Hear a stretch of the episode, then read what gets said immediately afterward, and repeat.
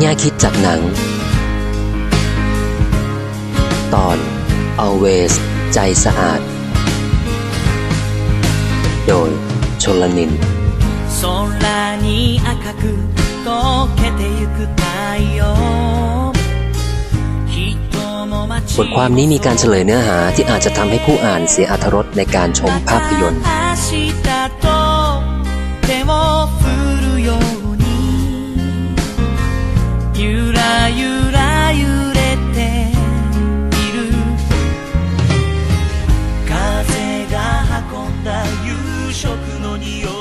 หนังญี่ปุ่นเรื่องนี้คว้า 12 รางวัลใหญ่จากเวที Japanese Academy Award 2006 นี่เป็นเหตุผลที่ผมสนใจซื้อดีวดีหนังเรื่องนี้มาเก็บไว้ ตั้งใจว่าว่างๆจะหาเวลามาดูสักที แต่จนแล้วจนรอดก็ไม่ได้หยิบมาดูสักครั้ง จนมีคนแนะนำอยากให้ผมเขียนถึงหนังเรื่องนี้ จึงลองขอดูสักหน่อย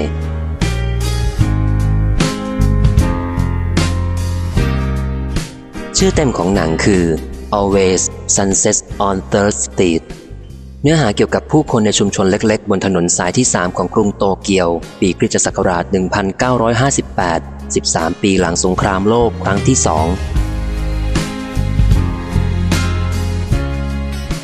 ผู้คนมากมายหลากหลายอาชีพ มีทั้งเด็กสาวบ้านนอกที่เข้ามาทำงานในเมือง เจ้าของร้านซ่อมรถยนต์ที่มุ่งมั่นจะสร้างบริษัทรถให้ได้ นักเขียนหนุ่มไส้แห้ง ผู้พลาดรางวัลจากการประกวดนิยายมาตลอด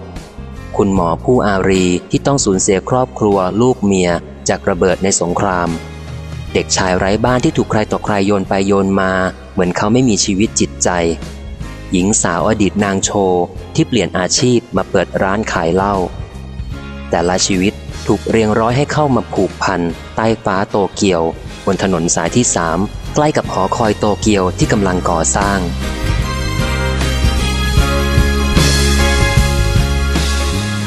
พวกเขาใช้ชีวิตอยู่ในช่วงการเปลี่ยนแปลงของยุคสมัย แต่ละคนต่างมีปัญหาของตัวเองกำลังเผชิญช่วงการเปลี่ยนแปลงชีวิต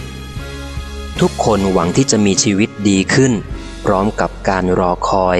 วันเวลาที่จะได้เห็นหอคอยโตเกียวสร้างเสร็จ ด้วยความภาคภูมิใจว่า เมื่อไหร่ที่หอคอยนี้สำเร็จ มันจะเป็นหอคอยที่สูงที่สุดในโลก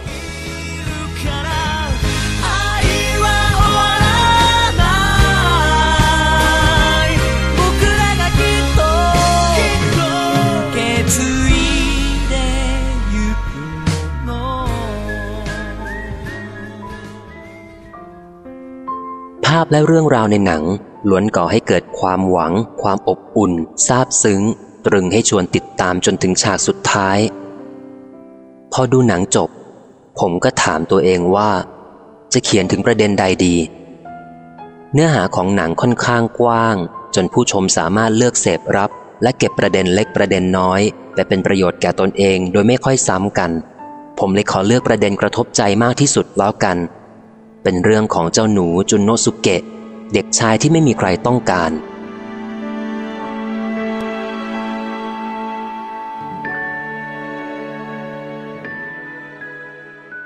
จุนโนสุเกะถูกแม่ที่เป็นแกอิชาทอดทิ้ง ให้อยู่กับคนโน้นคนนี้ตลอดเวลา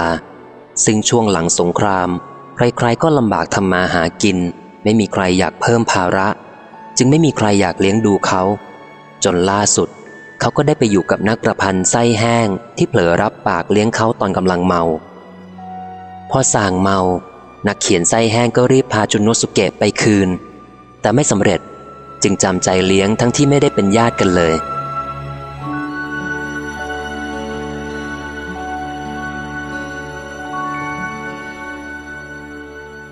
ริวโนสุเกะ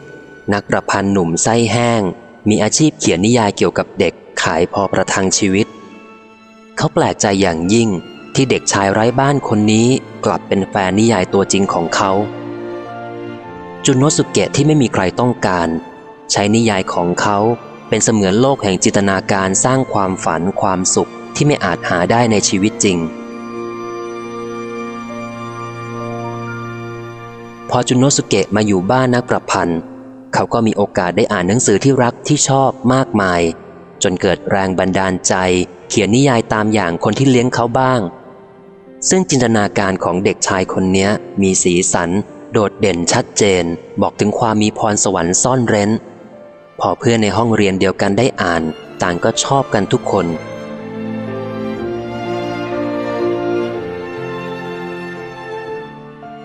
วันหนึ่ง หนุ่มนักประพันธ์สมองตื้อ คิดอะไรไม่ออก ไม่มีปัญญาเขียนต้นฉบับส่ง บังเอิญเห็นนิยายที่เด็กในบ้านเขียน จึงนำมาอ่าน แล้วก็ต้องแปลกใจในความสามารถเกินเด็กเช่นนั้น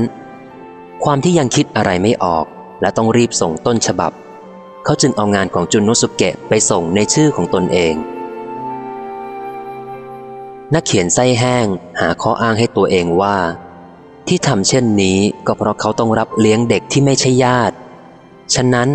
เขาจึงมีสิทธิ์เอาความคิดผลงานของเด็กไปขายกิน อหนังสือออก เขาก็ไม่กล้าให้เด็กชายอ่าน แต่เจ้าหนูกลับไปได้หนังสือเล่มนี้มาจากเพื่อนในห้องที่เคยอ่านผลงานของเขาทำให้เด็กน้อยรีบวิ่งหน้าตาตื่น ถือหนังสือกลับบ้าน หนุ่มนักประพันธ์เห็นความลับเปิดเผยอย่างนั้นก็อาย รีบหาข้ออ้าง ข้อแก้ตัวต่างๆ นานา เพื่อให้ตนเองพ้นผิด เจ้าหนูจุนโนสุเกะฟังคำแก้ตัวแทบไม่รู้เรื่อง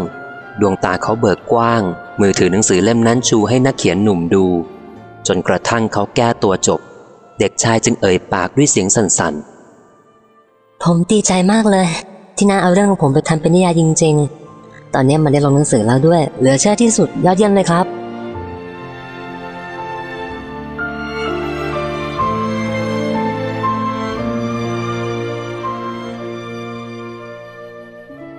สีหน้าและแววตาของจุนโนสเกะบอกถึงความปราบปลื้ม ยินดีอย่างไม่เคยเกิดมาก่อนในชีวิต ชนิดไม่มีเสแสร้ง นักประพันธ์หนุ่มนิ่งอั้นพูดอะไรไม่ออก แค่บอกว่าละอายใจยังน้อยไป ความรู้สึกมันรุนแรงยิ่งกว่าโดนเด็กดูถูก ด่าทอ ให้ทุกคนในโลกประนามเขายังดีกว่าเจอสถานการณ์เช่นนี้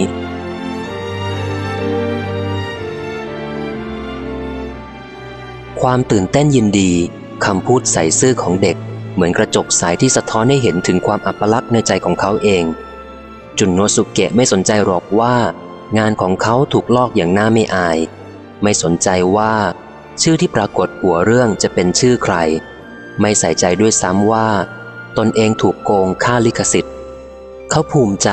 ดีใจอย่างยิ่งที่งานของเขาได้ตีพิมพ์ ไม่ว่ามันจะถูกลงว่าเป็นชื่อของใครก็ตาม แต่เจ้าหนูก็รู้ว่า นี่คืองานของตนเอง ความจริงข้อนี้มันเปลี่ยนแปลงไม่ได้ ใจที่สะอาดใสซื่อเช่นนี้ ก็เป็นเช่นกระจกใส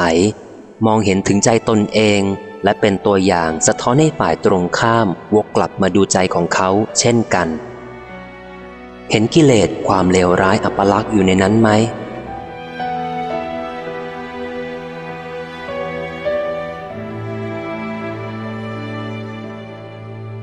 หอคอยโตเกียวสร้างเสร็จแล้ว มันจะเป็นหอคอยที่สูงที่สุดในโลกหรือเปล่า ผมไม่ทราบ แต่ตัวละครหลายชีวิตยังคงดำเนินต่อไป ท่ามกลางความเปลี่ยนแปลงของโลกภายนอก และภายในกายใจของตนเอง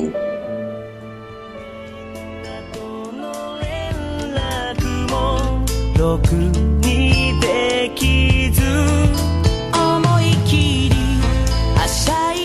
บทความโดยชนลนิน จากนิตยสารธรรมะใกล้ตัวฉบับที่ 57 เสียงอ่านโดยโจโฉ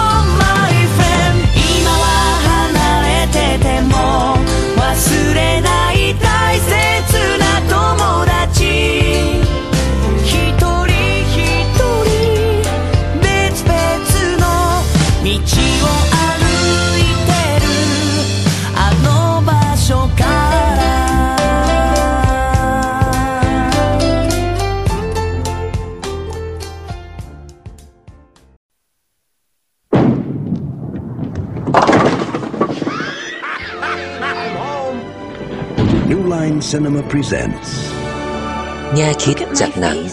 It'll Go ตอน Away เมืองไม่มีสี Pleasantville. What are we gonna do, Bob?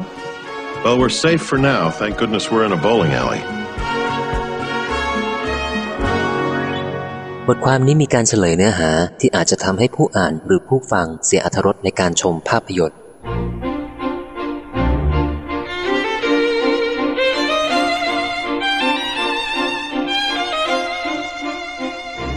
ถ้าเปรียบสีขาวดำแทนความสงบสุข ตั้งมั่น เป็นระเบียบเรียบร้อย และให้สีสันที่สดใสต่างๆ แทนความวุ่นวาย แทนอารมณ์รักโลภโกรธหลง คุณพอใจจะอยู่ในเมืองขาวดำหรือเมืองแห่งสีสัน เดวิดเป็นเด็กบ้านแตก พ่อแม่แยกทางกัน เขาอยู่กับแม่ที่มีอารมณ์แปรปรวน จมความเศร้า และเจนนิเฟอร์ ญาติสาววัยเดียวกัน ที่มีนิสัยเปรี้ยวจี๊ดหลงแสงสีวัตถุนิยมเต็มคันความที่เขาเป็นคนเงียบไม่กล้าแสดงออก ไม่เด่นดังในโรงเรียน จึงพอใจหมกตัวอยู่คนเดียว ชอบดูรายการละครทีวีบ้านแสนสุข ชนิดเป็นแฟนพันธ์แท้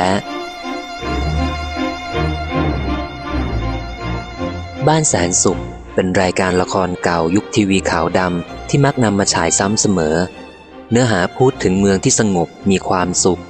ครอบครัวอันอบอุ่นประกอบด้วยพ่อแม่ลูกตามแบบอเมริกัน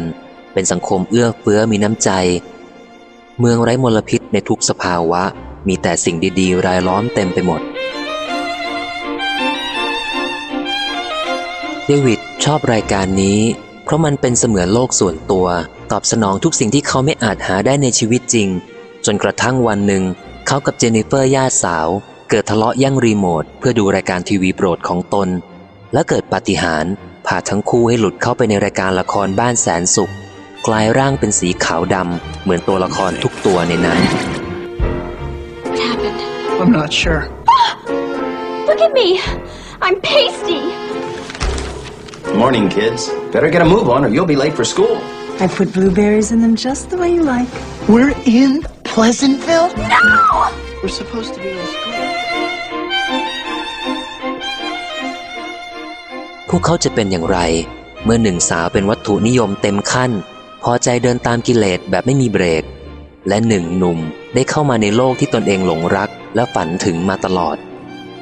เมืองเนี่ยมันไม่เป็นอย่างที่พวกเขาคิดเลย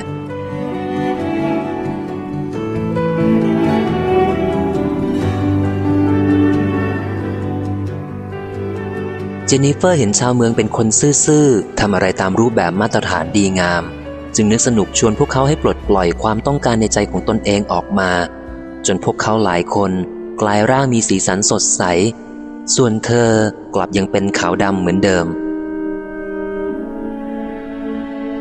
ส่วนเดวิดพยายามทำตัวกลมกลืนกับสังคมในนั้น และได้พบว่า ภายใต้ความเรียบสงบ สิ่งที่ดูเหมือนมีความสุขนั้น มันเป็นแค่ภาพฉาบภายนอก ส่วนสิ่งที่อยู่ภายในนั้น มันคือ ความไม่รู้ นักดับเพลิงในเมืองไม่รู้ว่าจะดับไฟอย่างไร เพราะทั้งเมืองไม่เคยเกิดเหตุเพลิงไหม้ สิ่งที่อันตรายที่สุดในเมืองนี้คือ แมวติดอยู่บนต้นไม้ เจ้าของร้านเบอร์เกอร์ ไม่รู้ว่าจะต้องทำอย่างไร หากไม่มีรูปจ้างในร้านอย่างเดวิดมาช่วยดึงม่านปิดร้านให้ และที่สำคัญที่สุดคือ คนทั้งเมืองเนี่ยไม่เคยรู้สึกตัวเลยว่า ภายใต้รูปแบบที่ราบเรียบแสนสุขนั้น มีคลื่นกิเลสสารพัดสีที่ซุกซ่อนอยู่ภายในใจตนเอง เดวิดกับเจนนิเฟอร์เข้ามากระตุ้นทำให้หลายคนในเมืองมองเห็นกิเลสเหล่านั้น มองเห็นสิ่งที่ซ่อนเร้นในใจตน จนร่างพวกเขามีสีสันขึ้นมา การยอมรับว่ามีกิเลสในใจ นับเป็นเรื่องที่ดีหรือไม่ ยังตอบยาก เพราะคนทั้งสองกลับมองไม่เห็นบางอย่างที่ซุกซ่อนอยู่ในหัวใจตัวเอง จึงทำให้ยังมีสีขาวดำไม่ต่างจากพวกอนุรักษ์นิยมในเมือง เมื่อหลายคนรอบตัวเดวิดและเจนนิเฟอร์ มีสีสันขึ้นมา พวกเขาทั้งคู่ก็มองเห็นบางอย่างในตัวเองเจนนิเฟอร์เริ่มเห็นความน่าเบื่อของแสงสี และรู้สึกสนุกกับการได้อ่านหนังสือ หาความรู้ใส่สมอง ส่วนเดวิดก็มีความกล้าที่จะแหกกฎระเบิดอารมณ์ของตัวเองทำสิ่งที่ไม่เคยทำได้เห็นตัวเองในอีกมุมมองหนึ่ง สีสันจึงปรากฏบนตัวพวกเขา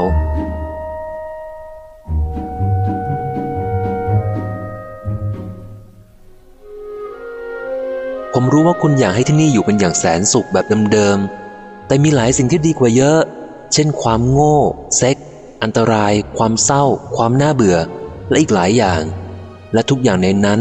มันอยู่ในตัวคุณมาตลอด เพียงแต่คุณจะกล้ามองหามัน คุณไม่อาจหยุดสิ่งที่อยู่ในตัวคุณได้ พวกเขาไม่ต่างจากคุณ แค่เผอิญเห็นบางอย่างในตัวเขาเอง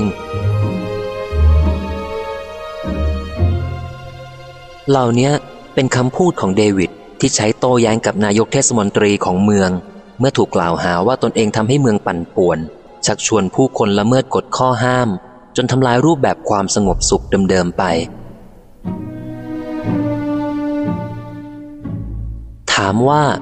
แน่เหรอ ที่การมีสีสันย่อมดีกว่าเป็นสีขาวดำการปล่อยให้กิเลสทำงาน ดีกว่ากดข่มมันให้อยู่ในร่องในรอยเหรอ ก็อย่างที่เดวิดพูด ทุกอย่างมันอยู่ในตัวคุณ กิเลสมันก็อยู่ในใจคุณ การปิดบังกดข่มมันไว้ด้วยรูปแบบต่างๆ ไม่ได้แปลว่าคุณจะสังหารหรือบังคับมันได้อย่างแท้จริง คนเหล่านี้ไม่ต่างจากคุณ แค่เผอิญเห็นบางอย่างในตัวเขาเอง มองเห็นว่าตนเองยังมีกิเลสมีคลื่นสารพัดสีสัน ซ่อนอยู่ภายในใจ ถ้าอย่างนั้นการปล่อยให้กิเลสทำงาน มันจะดีอย่างไร สู้กดข่มมันไว้ ให้ความเป็นคนดีออกหน้าจะไม่ดีกว่าเหรอ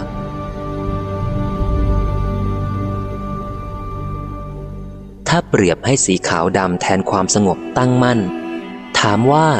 คุณจะสงบตั้งมั่นเป็นคนดีได้นานแค่ไหน จะบังคับกดข่มไม่ให้กิเลสสีสันในใจ แสดงฤทธิ์ตลอดการได้หรือเปล่า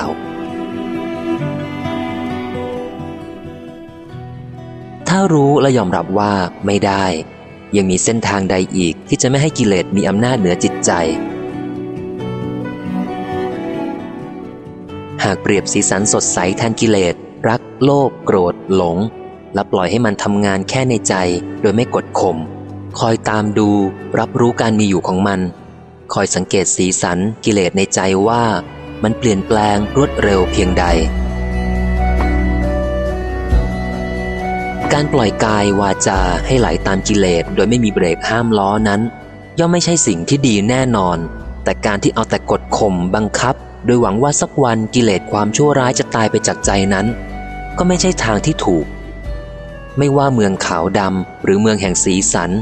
ก็ไม่น่าอยู่ทั้งนั้น แต่มันเป็นเส้นทางนำไปสู่เมืองที่ไม่มีสี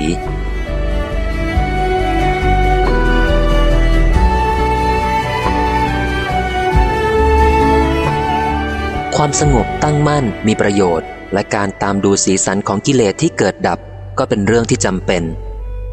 เมืองที่เรียกว่ากายใจนั้น บางครั้งก็สงบสุข ตั้งมั่น เหมือนสีขาวดำบางทีก็วุ่นวาย สับสนสารพัดสีด้วยอำนาจของกิเลส ตามรู้ตามดูมันไปด้วยใจที่เป็นกลาง เห็นการเกิดดับของมันจนใจยอมรับความจริง ความจริงที่บอกว่ามันไม่เที่ยง ทนอยู่นานไม่ได้ และไม่อาจบังคับ สั่งการให้เป็นไปได้อย่างใจต้องการ จะเป็นสีขาวดำก็ได้ จะเป็นสีสันสดใสก็ตาม เกิดแล้วดับทั้งนั้น สุดท้ายแล้วก็คือความว่าง ไม่มีสีใด ๆ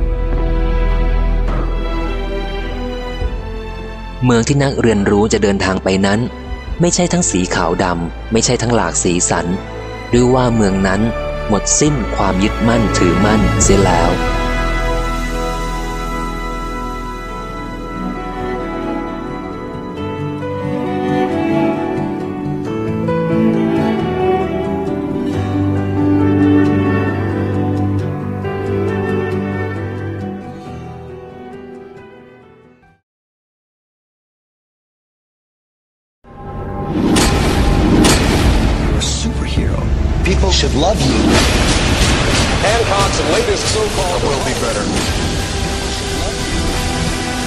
คิดจากหนัง เรื่องแฮนคอกดีใดไม่มีโทษ โดยโชลนิน บทความนี้มีการเฉลยเนื้อหาที่อาจจะทำให้ผู้อ่านหรือผู้ฟังเสียอรรถรสในการชมภาพยนตร์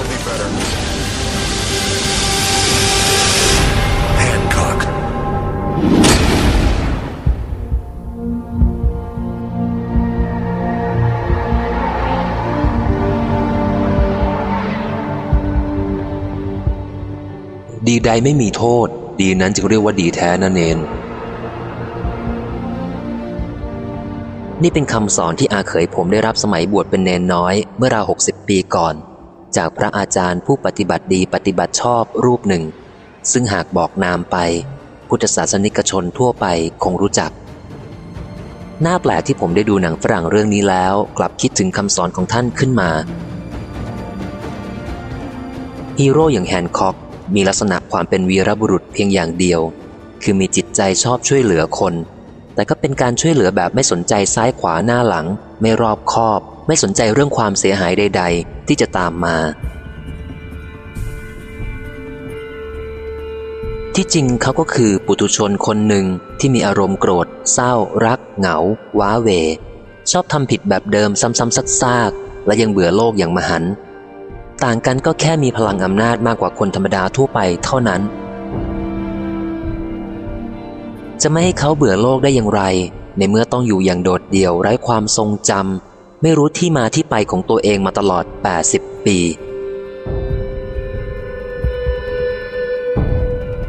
แฮนคอกรู้สึกตัวในโรงพยาบาลแห่งหนึ่งเมื่อราว 80 ปีก่อน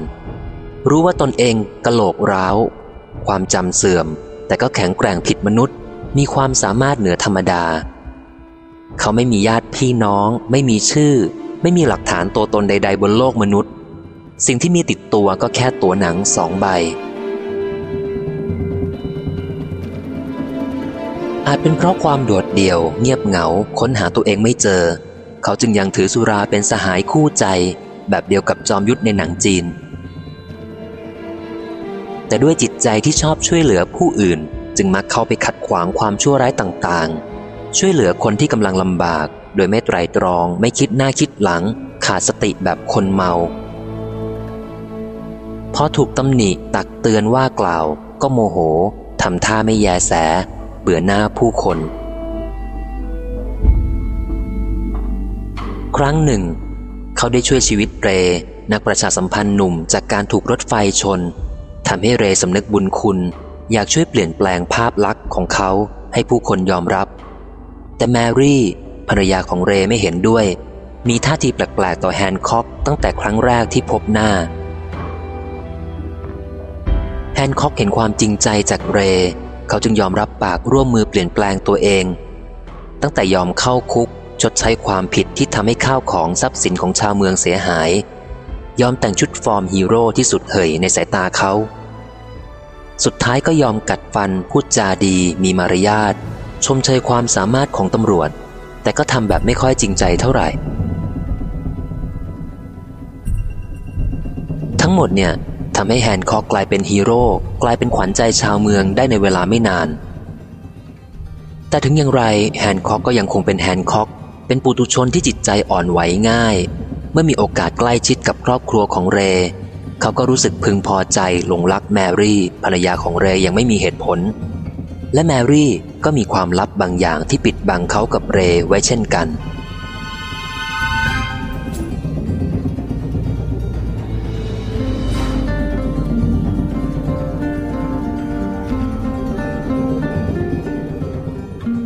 ทั้งแมรี่และแฮนคอกต่างก็เป็นมนุษย์พันธุ์พิเศษด้วยกันทั้งคู่ มีความเป็นอมตะ เรียวแรงพลังเหนือมนุษย์ และที่สำคัญ ทั้งสองเคยเป็นสามีภรรยากันมาก่อนที่แฮนคอกจะความจำเสื่อมเมื่อ 80 ปีที่แล้ว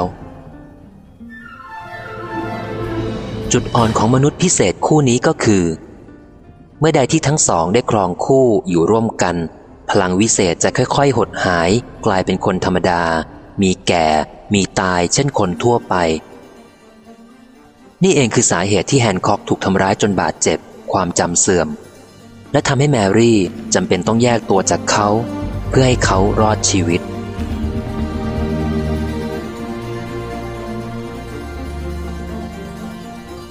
มาถึงปัจจุบันทั้งคู่ก็ได้ประสบเหตุการณ์ขับขัน คล้ายคลึง ช่วงเวลาคับขันระหว่างความเป็นความตายนั้น แฮนค็อกก็ยอมตัดใจ เลือกที่จะหนีให้ห่างจากแมรี่ เพื่อให้เธอได้รอดชีวิต ยอมกลับไปเป็นฮีโร่ผู้โดดเดี่ยวอีกครั้ง ทั้งที่ได้พบคนที่สามารถเข้ามาเติมช่องว่างในชีวิตให้เต็มได้แล้ว เขามีความสุขที่ได้รู้ว่าแมรี่ยังมีชีวิต มีครอบครัวที่อบอุ่นเข้าใจ ต่อให้ตัวเองต้องกลับไปทุกทรมานกับความเดียวดายอีกครั้งก็ยอม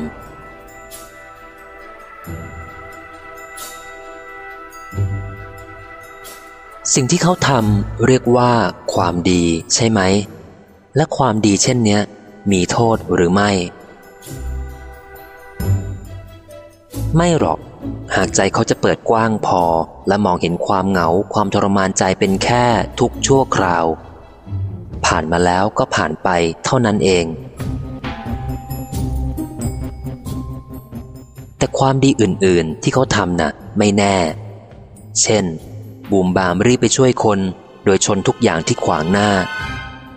เหาะลงพื้นทีหนึ่งถนนพังเป็นแถบ ช่วยรถของเรไม่ให้ถูกรถไฟชน แต่กลับทำให้ตู้ขบวนรถไฟนั้นหลุดพัง สร้างความเสียหายจนน่าปวดหัว ไล่จับโจรไม่กี่คนก็ทำเอาข้าวของทรัพย์ของชาวเมือง เสียหายมากกว่ามูลค่าของที่ถูกปล้น เจตนาดีอยากช่วย อยากทำความดีนะดีแล้ว ถูกแล้ว แต่ต้องมีสติรอบคอบ ระมัดระวังกว่านี้นะแฮนค็อก ดีใดไม่มีโทษ ดีนั้นจึงเรียกว่า ดีแท้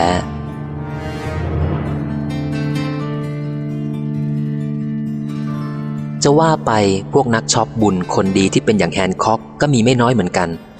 ไม่ขอยกตัวอย่างที่เห็นกันทั่วไปดีกว่า ขออนุญาตยกเรื่องตอนเป็นเนนของอาเขยมาเล่า น่าจะปลอดภัยดี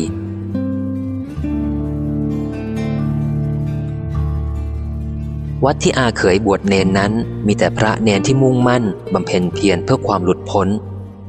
ตอนนั้นอาเขยผมเป็นเนนน้อยอายุ 12 ปี แต่เห็นพระเนนในวัดปฏิบัติกันจริงจัง ก็มุ่งหวังเจริญรอยตามท่านบ้าง ครั้งหนึ่ง แกไปนั่งภาวนาในป่า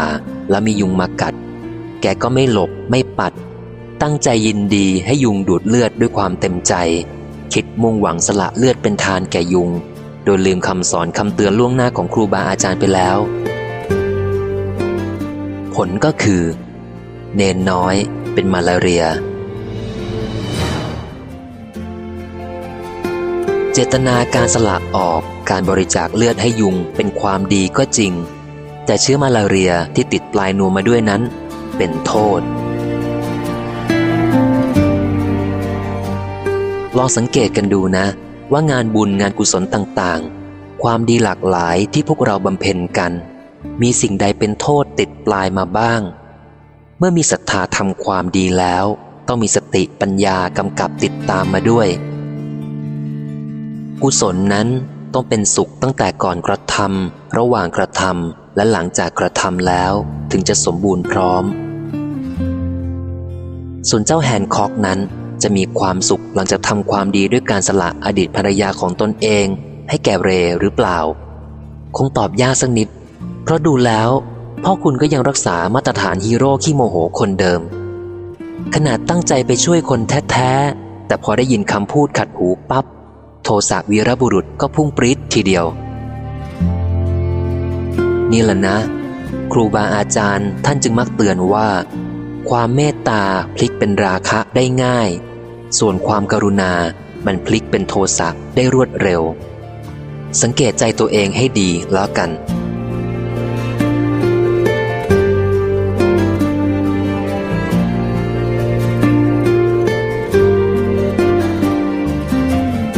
บทความโดย ชลนิน เสียงอ่านโดย โจโฉ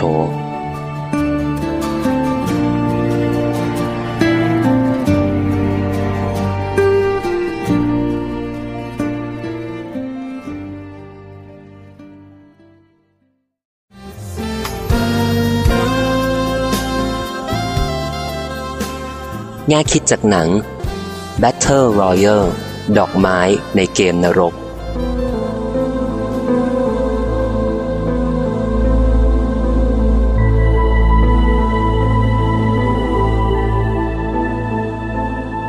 ทั้งหมดนี้เป็นบทสนทนาโดยบุคคลที่สมมุติขึ้น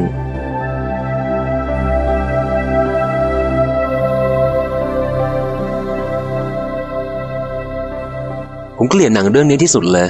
ไม่เข้าใจว่าเขาปล่อยให้ฉายออกมาได้ยังไง แถมยังดังทั่วเอเชียด้วย หนังเรื่องอะไรล่ะทำให้คุณเกลียดได้ขนาดเนี้ย เรื่อง Battle Royale เกมนรกโรงเรียนพันโหด หนังมันโหดสมชื่อจริง ๆ โหดซะจนไม่น่าสร้างออกมาด้วยซ้ำอ๋อ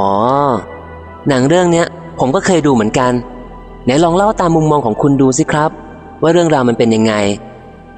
ผมก็ไม่แน่ใจนะ ว่าหนังเรื่องเนี้ยเขาใช้ฉากในยุคสมัยไหน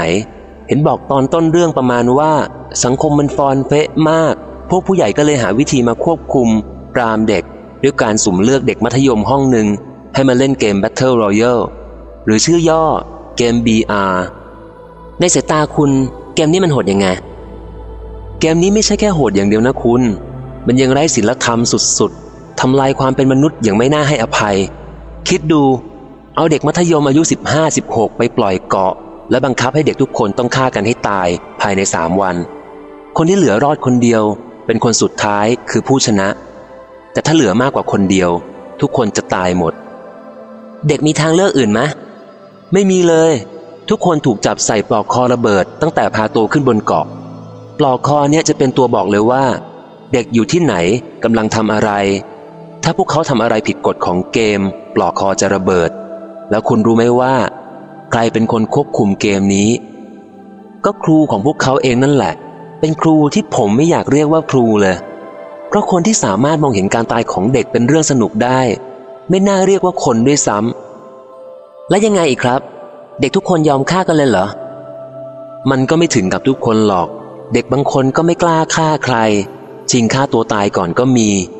เด็กบางคนโดนสถานการณ์บีบคั้นมาก ๆ จนประสาทเสียเลยก็มี เด็กบางคนกลายเป็นพวกกระหายสงคราม สนุกกับการได้ฆ่าคน ดูไม่ผิดอะไรกับปีศาจมันทำให้ทั้งเกาะดูเป็นนรกไปเลย สรุปว่าหนังเรื่องเนี้ยไม่มีอะไรดีเลยในสายตาคุณ บอกว่าไม่มีอะไรดียังน้อยไป ต้องบอกว่าทั้งเรื่องมีแต่นรก การฆ่าฟันที่ไม่สมเหตุสมผล ฉากเลือดสาดที่ชวนขยะแขยงใครโชคร้ายหลงไปดูต้องเอาน้ำมนต์ล้างตากันเลยทีเดียว ที่จริงผมก็ดูหนังเรื่องนี้เหมือนคุณนะ แต่น่าแปลกที่ผมมีความเห็นตรงข้ามกับคุณหลายอย่างเหมือนกันฮ่าอย่าบอกนะว่าคุณเห็นหนังเรื่องนี้ดีมาก จนน่าแจกรางวัลออสการ์ให้ ผมเห็นว่าหนังเรื่องเนี้ยแสดงภาพความจริงผ่านตัวละคร เหตุการณ์สมมุติและฉากโหดๆต่างหาก ความจริงแบบไหนของคุณ ก็ความจริงที่ว่า โลกเราเป็นแบบนี้เอง ผมมองภาพรวมของเกาะนี้เป็นสังคมโลก เด็กทั้ง 42 คนก็คือมนุษย์ พลเมืองที่มีความแตกต่างทางด้านเพศ อุปนิสัย พื้นฐานความคิด ประสบการณ์เรียนรู้ ความฉลาดในการเอาตัวรอด หลอกคอระเบิดก็เหมือนกับความตายที่ติดตัวพรากเราทุกคนตั้งแต่เกิด ไม่มีใครรู้ว่าความตายจะมาถึงเมื่อไหร่และอย่างไร ส่วนกฎกติกาในเกม ผมก็มองเห็นเป็นอุปสรรคปัญหา ข้อบีบคั้นต่างๆ ที่คนเราต้องเผชิญหน้ากับมันตลอดชีวิต ถ้าคุณเจาะลึกถึงเด็กแต่ละคนถึงการตายแต่ละแบบ การเอาตัวรอดของเด็กแต่ละคน คุณจะเห็นสาระที่หนังซ่อนเอาไว้แบบปิดไม่มิด เริ่มตั้งแต่ตอนที่เด็กได้รับแจกถุงคู่ชีพ ที่มีของใช้จำเป็นประจำตัว รวมถึงอาวุธไว้เข็นฆ่ากัน คุณจะเห็นเด็กคนหนึ่งกล้าคืนถุงคู่ชีพนั้น ด้วยแววตาเด็ดเดี่ยว แสดงว่าถึงบีบคั้นแค่ไหน เธอก็จะไม่ยอมฆ่าใคร แต่ก็มีเด็กบางคนที่รับถุงคู่ชีพอย่างลนลานทำตัวไม่ถูก บางคนยังเป็นฝ่ายเลือกด้วยซ้ำว่าจะใช้อาวุธแบบไหน คุณเห็นว่าความแตกต่างอย่างนั้นเป็นสาระของหนังงั้นเหรอ ผมเห็นว่าหนังแสดงให้ดูถึงความแตกต่างของเด็กทั้ง 42 คน เพื่อให้เรารู้และยอมรับว่าสังคมมีคนที่แตกต่างกันจริง ๆ และความแตกต่างของเด็กแต่ละคน จะนำเราไปดูถึงผลสุดท้ายแต่ละแบบ เมื่อหนังเข้าสู่ฉากของการไล่ล่า เล่นเกม คุณจะเห็นเด็กที่อ่อนแอจนไม่กล้าต่อสู้กับใคร และไม่กล้าที่จะอยู่อย่างห้าวหาญพวกเขามีทั้งโดดหน้าผาฆ่าตัวตาย ทั้งพากันผูกคอตาย ซึ่งเป็นการจำลองภาพของคนในสังคมเราที่ยอมแพ้ต่อปัญหาง่ายๆ และคิดว่าการฆ่าตัวตายเป็นทางออก ซึ่งที่จริงแล้วมันไม่ใช่เลย นอกจากนี้ยังมีเด็กที่ประสาทเสีย กลัวต่อปัญหาจนทำอะไรไม่ถูก เด็กที่เห็นแก่ตัว คิดแต่จะเอาตัวเองให้รอด โดยยอมเล่นเกมฆ่าเพื่อน ที่หนักกว่านั้นก็มีเด็กบางคน แสดงสัญชาตญาณดิบทำตัวสนุกสนานกับการฆ่าฟัน ไม่มีความปราณีใคร แต่ถึงอย่างนั้น เราก็ยังได้เห็นเด็กที่มีความหนักแน่น มีวุฒิภาวะ รู้จักใช้สมอง ใจเย็น หาวิธีแก้ปัญหาอย่างคนฉลาด ภาพความหลากหลายเหล่านี้มันทำให้เราสามารถย้อนดูตัวเองได้เลยว่า เมื่อเราพบกับปัญหาหนักๆในชีวิต เจอภาวะกดดันบีบคั้นแรงๆอย่างเนี้ย เราจะใช้วิธีแก้ไขปัญหาแบบไหน เราจะเป็นคนแบบใด จากการแสดงของเด็กทั้ง 42 คนเนี่ย แล้วคุณลืมไปหรือเปล่า ในเรื่องนี้มีเด็กดีๆ ต้องตายไปอย่างน่าสงสารตั้งเท่าไหร่ ทั้งกลุ่มเด็กผู้หญิงที่ออกไปตะโกน เรียกร้องให้เพื่อนๆหยุดฆ่าฟันหันมาปรองดองกัน กลุ่มเด็กผู้ชายที่มีมันสมอง มีศักยภาพ สามารถหาวิธีทำลายเกมได้แล้ว แต่ทั้งสองกลุ่มเนี้ยกลับถูกเด็กที่กระหายเลือดฆ่าตายอย่างเมามัน คุณเคยเห็นในสังคมเรามีคนที่บ้าเลือด ชอบระรานคนอื่นอย่างไม่มีเหตุผลไหมภาพในหนังก็แสดงความเป็นจริงในมุมนี้ เห็นแล้วคุณจะทำอย่างไร มีความระวังตัว ใช้สติในการกระทำใด ๆ มากกว่าเดิมหรือเปล่า ดูเหมือนคุณจะหาข้อค้านผมได้หมดเลยจริง ๆ นะ มันเป็นความคิดจากมุมมองส่วนตัวมากกว่าครับ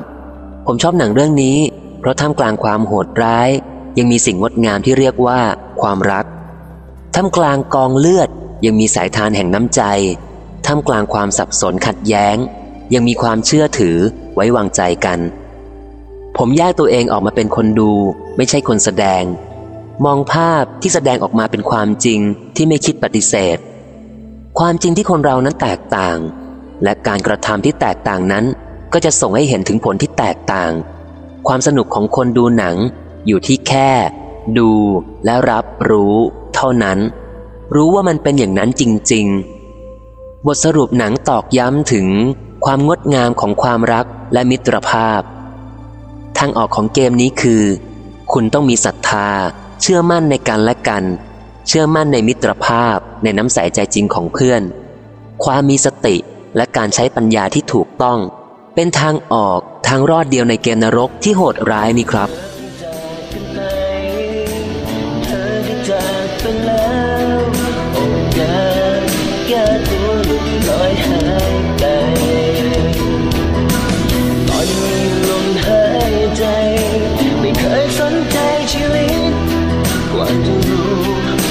จะคิดได้ก็สายไป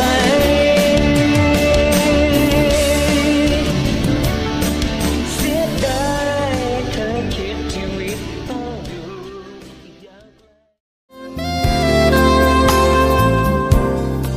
แง่คิดจากหนัง เรื่อง The Ant Bully หัวใจไม่ใช่แค่มด โดยชนลนิน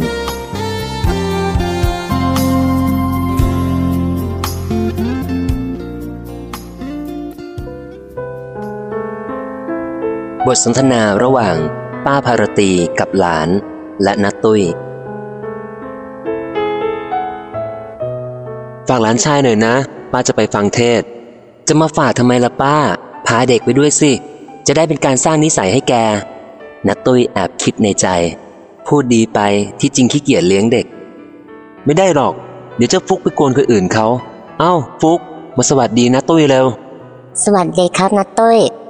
สวัสดีครับ ฟุกไม่อยากไปกับป้าเขาเหรอ พูดเผื่อเด็กเปลี่ยนใจ ไม่ไปครับ ป้าบอกว่าที่บ้านนัตตุ้ยมีการ์ตูนเยอะ ให้พวกมาดูการ์ตูนที่นี่สนุกกว่า งั้นฝากด้วยนะ ป้าไปละอ้าวป้า ผมยังไม่ได้รับฝากเลยนะ รีบไปไหน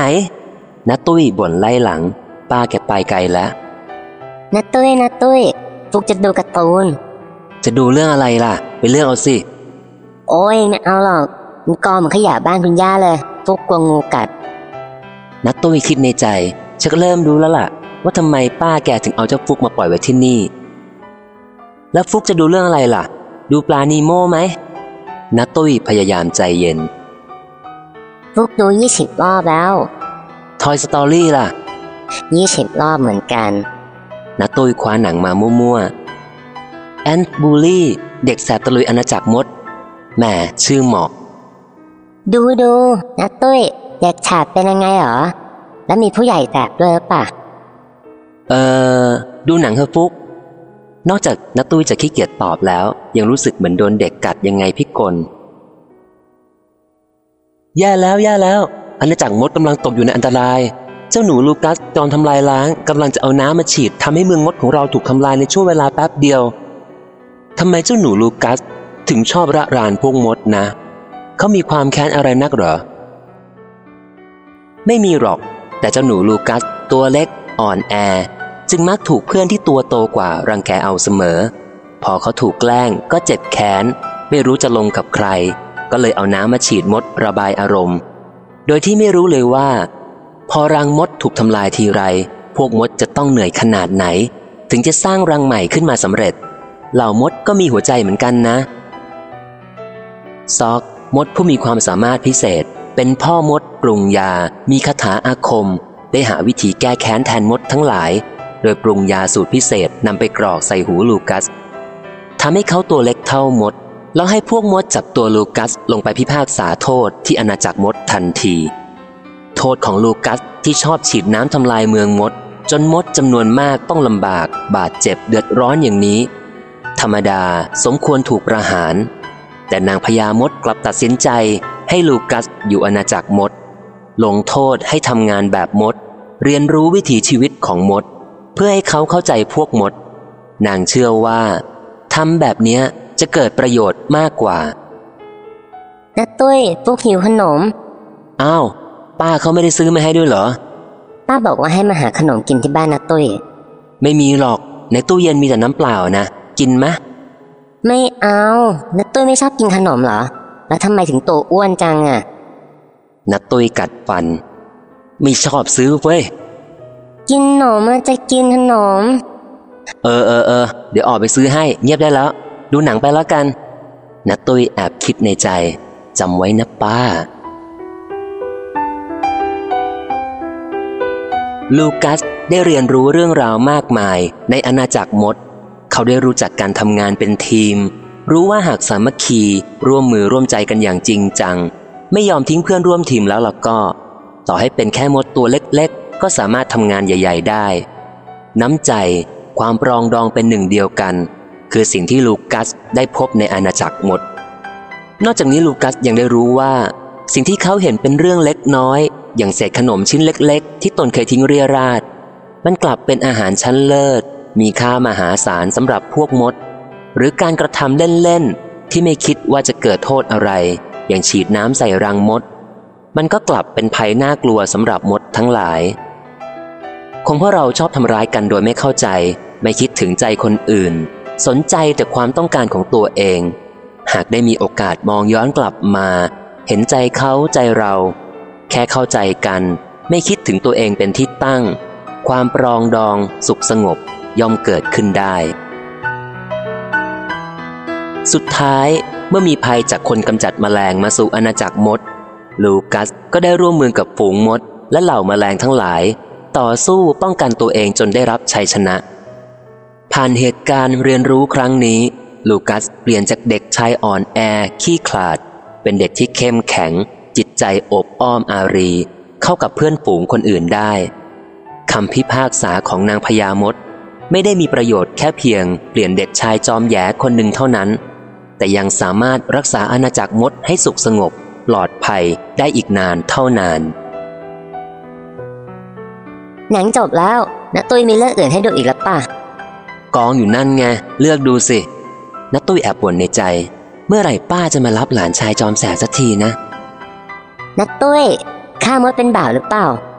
นัตุ้ยคิดในใจ เปลี่ยนเรื่องเร็วจริงแฮะหมอเนี่ย บาปสิ แล้วถ้ามดมากัดเราเนี่ยมดมันบ่าวหรือเปล่า บาปสิ แต่เราตัวโตกว่ามดตั้งเยอะ ก็น่าจะให้อภัยมันได้ งั้นนัตุ้ยโตๆอย่างเนี้ย ก็ต้องให้อภัยคนตัวเล็กกว่าได้สินัตุ้ยเริ่มสงสัย มีอะไรล่ะ ป้าบอกว่าถ้ากลับมาช้า ให้น้าตุ้ยพาฟุกไปกินข้าว ซื้อนม ซื้อหนม ซื้อของเล่นให้ฟุกด้วยหานัตุ้ยตกใจมาก ป้าเขาพูดอย่างนั้นจริง ๆ นะ เปล่า เจ้าฟุกยิ้มแป้นแบบเจ้าเล่ห์บอกแค่จะกลับมาช้าหน่อย ที่เหลือฟุกพูดเองแหละ นักตุ้ยไม่โมโหเพราะให้อภัยคนตัวเล็กกว่าได้ใช่ไหมล่ะ เจ้าฟุก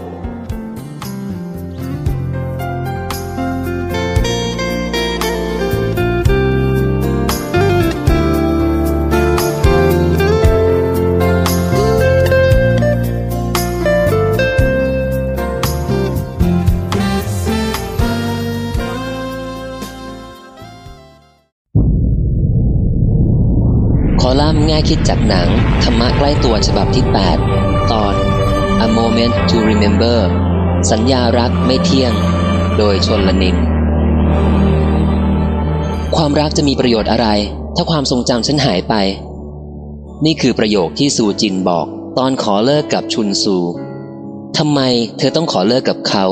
ทั้งที่เขาแสนดี รักเธอสุดหัวใจ และหัวใจเธอก็ต้องการเขาเหลือเกิน A Moment to Remember หนังเกาหลีที่ผมยังไม่เคยเห็นฉายในเมืองไทย แต่ก็มีดีวดีพอซื้อหาได้ ซึ่งดูจากหน้าปกและแรงเชียร์คนขายทำให้พอคาดคะเนเนื้อหาได้คร่าวๆ ว่าคงเป็นหนังรัก เศร้า เคล้าน้ำตา เรียกความประทับใจคนดูตามสูตรหนังรักเกาหลี แต่พอได้ดูจริงๆ กลับอึ้ง ประเด็นที่หนังยกมา เป็นปมปัญหากระแทกใจผมอย่างแรง ซูจิน คุณหนูขี้ลืมที่เพิ่งอกหักจากคนรักเก่า พบกับชุนซู หนุ่มห้าวเซอร์อาชีพช่างไม้ที่เติบโตอย่างโดดเดี่ยว ต่อสู้ดิ้นรนทุกอย่างด้วยตัวเอง ทั้งคู่รู้จักและรักกัน สามารถผ่านอุปสรรคในการครองคู่เรื่องความแตกต่างด้านฐานะได้อย่างเหลือเชื่อ เพราะพ่อของซูจิน รักลูกสาวอย่างล้นเหลือ ต่อให้ไม่พอใจบุคลิก ฐานะ ความเป็นอยู่ของว่าที่ลูกเขย แต่ก็ยังกล้าให้โอกาสเขาได้พิสูจน์ตัวเอง ซึ่งชุนซูไม่ทำให้ทุกคนผิดหวัง สองหนุ่มสาวสร้างครอบครัวใหม่ที่เต็มไปด้วยความรัก ความอบอุ่นหวานละไม สร้างเนื้อสร้างตัวจนฐานะเป็นปึกแผ่นมั่นคงขึ้นเรื่อยๆ จู่ๆแม่ของชุนซูที่หายไปหลายปี ก็กลับมาขอเงินลูกชายเป็นจำนวนมาก เพื่อไปใช้หนี้ชุนซูไม่ยอมช่วย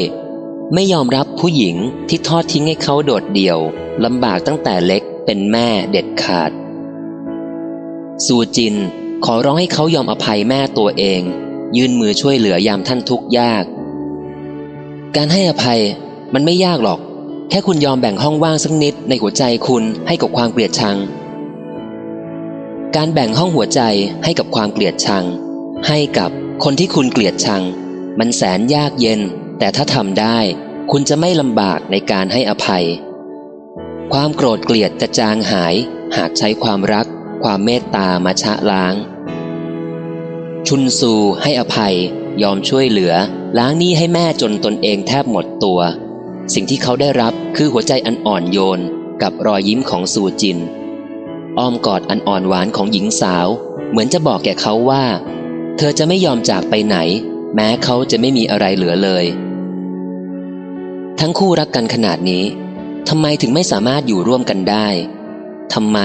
ซูจินต้องขอเลิกกับชุนซู ทั้งที่เธอรักเขาเต็มหัวใจ ความไม่เที่ยง ไม่แน่นอน คือสมบัติประจำโลก ซูจินป่วยด้วยโรคอัลไซเมอร์ ความทรงจำเธอค่อยๆ หายทีละน้อย อย่างฉุดรั้งไม่ได้ เดินอยู่บนถนน เธอก็ลืมทางกลับบ้าน ลืมเบอร์โทรศัพท์ ลืมบ้านเลขที่ ลืมว่าตัวเองเป็นใคร อาการหนักขึ้นเรื่อยๆ จนบางครั้งยังปัสสาวะออกมาอย่างลืมตัวท่ามกลางสถานการณ์เลวร้ายเช่นนี้ ชุนซูไม่ยอมทอดทิ้งเธอ เขาพยายามเฝ้าดูแลเอาใจใส่ ไม่เคยนึกรังเกียจ กระทั่งยอมกล้ำกลืนความเจ็บปวด ยามถูกซูจินเรียกหาเขาด้วยชื่อคนรักเก่า จนวันหนึ่ง ความทรงจำกลับมาหาซูจิน เธอเกิดจำได้ว่า ระหว่างความจำเลอะเลือน เธอทำอะไรกับชุนซูไปบ้างจำกระทั่ง เรื่องที่เธอเรียกชื่อเขาผิดเป็นชื่อคนรักเก่า บอกว่ารักชายคนนั้นอย่างเต็มปาก ก่อนที่ความทรงจำจะสูญหายไปอีกครั้งซูจินรีบเขียนจดหมายบอกลา ขอเลิกกับเขาอย่างเจ็บช้ำ ในจดหมายยืนยันความรักที่มีต่อเขาอย่างไม่เสื่อมคลาย ขออภัย ในความผิดที่กระทำโดยไม่รู้ตัว แล้วเธอก็ลาไกลไม่ยอมอยู่ทำให้เขาเจ็บปวดทรมานใจอีก ความรักจะมีประโยชน์อะไร หากความทรงจำสูญหาย ถ้าคุณจำคนที่รักไม่ได้ คุณจะจำความรักที่มีต่อเขาได้หรือไม่ มันน่าเจ็บปวดเพียงใด หากกำลังยืนต่อหน้าคนที่เคยรักสุดหัวใจ ยอมทำทุกอย่างได้เพื่อเขา แต่กลับจำเขาไม่ได้เลย มองเขาไม่ต่างจากคนแปลกหน้า สัญญา ความจำของคนเราเกิดแล้วดับไป เกิดใหม่ก็ดับไปอีก เกิดดับ เกิดดับ เช่นนี้ มีใครเคยตามดูมันบ้าง สัญญาอนิจจัง สัญญาอนัตตา ความจำไม่เที่ยง ความจำไม่ใช่ตัวตน บังคับไม่ได้ นี่คือความจริง มีใครสักกี่คนเข้าใจความจริงข้อนี้ สังขาร ปรุงแต่งดีชั่ว รัก ชอบ เกิดแล้วดับไป เกิดใหม่ดับอีก เกิดดับเช่นนี้ มีใครเคยตามดูมันบ้าง สังขาราอนิจจา สังขาราอนัตตา ความปรุงแต่งไม่เที่ยง ความปรุงแต่งไม่ใช่ตัวตนบังคับไม่ได้ นี่คือความจริง มีใครสักกี่คนเข้าใจความจริงข้อนี้ ยามที่ความทรงจำดับหาย จิตใจไม่อาจระลึกถึงความรักที่เคยมีจำไม่ได้ว่าคนตรงหน้านี้ เคยรักมากขนาดไหนจำไม่ได้กระทั่งว่าตัวเองเป็นใคร สัญญา ความจำขาดหาย สังขาร ความปรุงแต่ง ไม่มีเครื่องมือช่วยทำงาน คุณจะมองเห็นความว่างโหวง ในรัก ในคนที่คุณรัก กระทั่งมองหาตัวเองไม่เจอ ความรักอยู่ที่ไหน คนรักอยู่ที่ไหน ตัวคุณเป็นใคร มีอะไรที่ให้เรียกว่าเป็นเราของเราได้บ้าง มองเห็นหรือไม่ กายนี้ใจนี้ไม่ใช่เรา ชุนซู เที่ยวตามหาซูจินจนพบในโรงพยาบาลแห่งหนึ่ง เธอมองเขาด้วยแววตาว่างเปล่า ไม่ต่างจากคนแปลกหน้า พูดจาทักทายเช่นคนห่างเหิน ไม่คุ้นเคยชายหนุ่มใช้ความพยายามเป็นครั้งสุดท้าย ด้วยการพาซูจิน ไปยังสถานที่ที่ทั้งคู่พบกันครั้งแรก พาพ่อแม่และคนที่เธอรู้จักมาพร้อมหน้าซูจินสามารถจดจำได้อีกครั้ง ความสุขเบิกบานยินดีนี้คงมีเวลาไม่มากนัก เพราะนี่อาจเป็นความทรงจำครั้งสุดท้ายที่ซูจินระลึกได้ ก่อนที่มันจะลอยลับดับหายไป โดยไม่อาจเรียกคืนตลอดกาล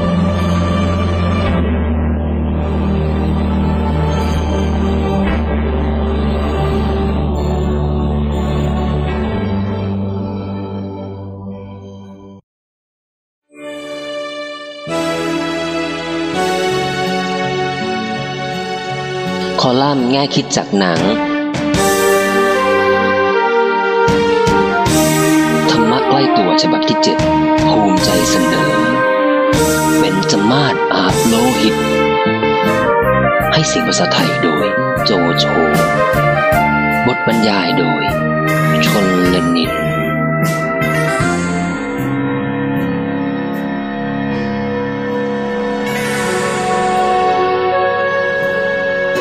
อถามโลกล่า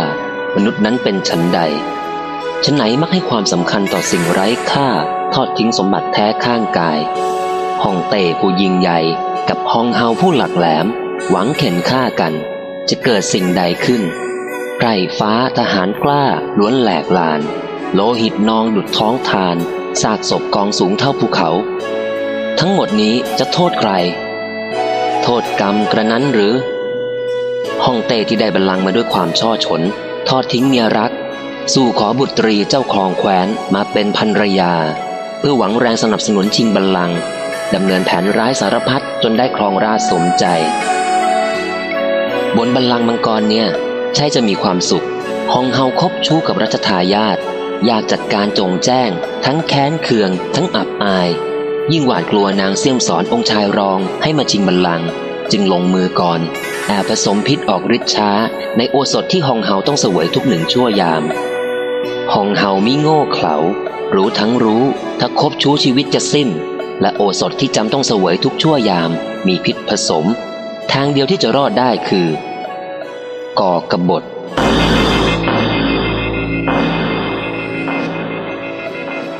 องค์ชายรองผู้เป็นบุตร รู้เพียงมารดาถูกวางยา เข้าใจเหตุการณ์ แต่ก็ยังประกาศชัด ข้ามิอาจสังหารเสด็จพ่อ ไม่ว่าเขาจะเป็นเช่นไร แต่เขาคือบิดาของข้า พระนางรู้ว่ายากเปลี่ยนใจบุตรกตัญญูทางเดียวที่ทำคือยอมสวยโอสถพิษต่อหน้าองค์ชายรอง การฝืนสวยโอสถด้วยสีหน้าห้าวหาญปนขมขื่นเช่นนี้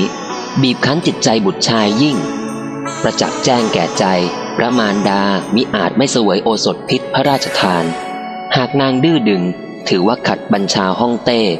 โทษตายสถานเดียว ก็ได้ข้าจะก่อกระบฏเพื่อไม่ให้เสด็จแม่ต้องเสวยโอสถนี้อีก ก่อกระบฏคือทรยศต่อบิดา หากไม่ทำเช่นนั้น หรือจะทนเห็นมารดาตกตายทีละน้อยจนสิ้นลมหายใจ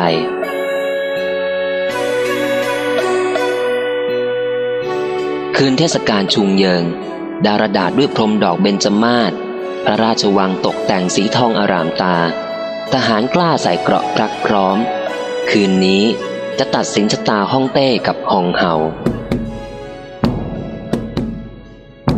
ทหารเกราะทองนับหมื่น ใต้คำบัญชาขององค์ชายรอง พันขอด้วยผ้าลายดอกเบญจมาศบุกโจมตีพระราชวังกลางดึก หวังพิชิตชิงชัย บีบบังคับฮ่องเต้ให้สละราชสมบัติ แต่กลับโดนทหารนับแสน โอบขนาบล้อมหน้าหลัง ดุดจับตะภาพในไหผลเก่าทันระดมยิงใส่ดังหาฝน หยาดเลือดกระเซ็นรินรถเบญจมาศจนเปลี่ยนสี กลีบดอกยับเยินด้วยซากศพโถมทับสิ้นชีวี วิญญาณทหารกล้าปิดปลิวสังเวยแด่สงครามฮ่องเต้ฮองเฮา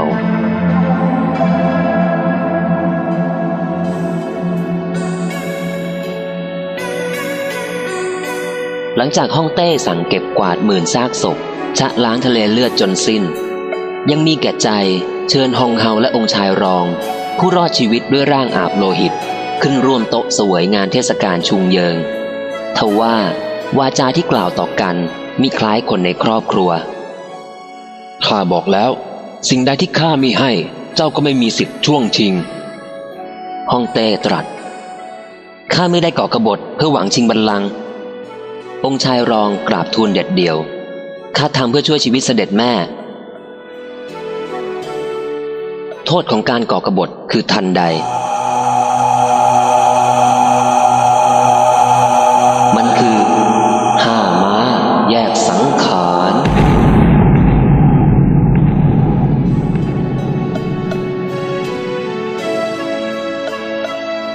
ฮ่องเต้เสนอทางเลือกแก่องค์ชายรอง ทางเลือกที่ทำให้สามารถมีชีวิต ข้าจะไม่ลงโทษเจ้า แต่เจ้าต้องคอยดูแลให้แม่เจ้าดื่มยาไปตลอดชีวิต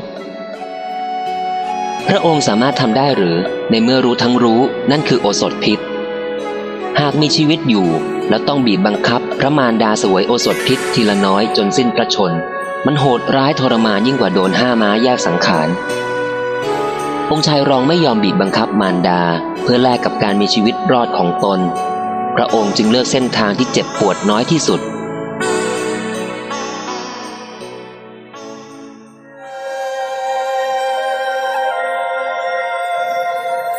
หลังสงครามระหว่างฮ่องเต้กับฮองเฮา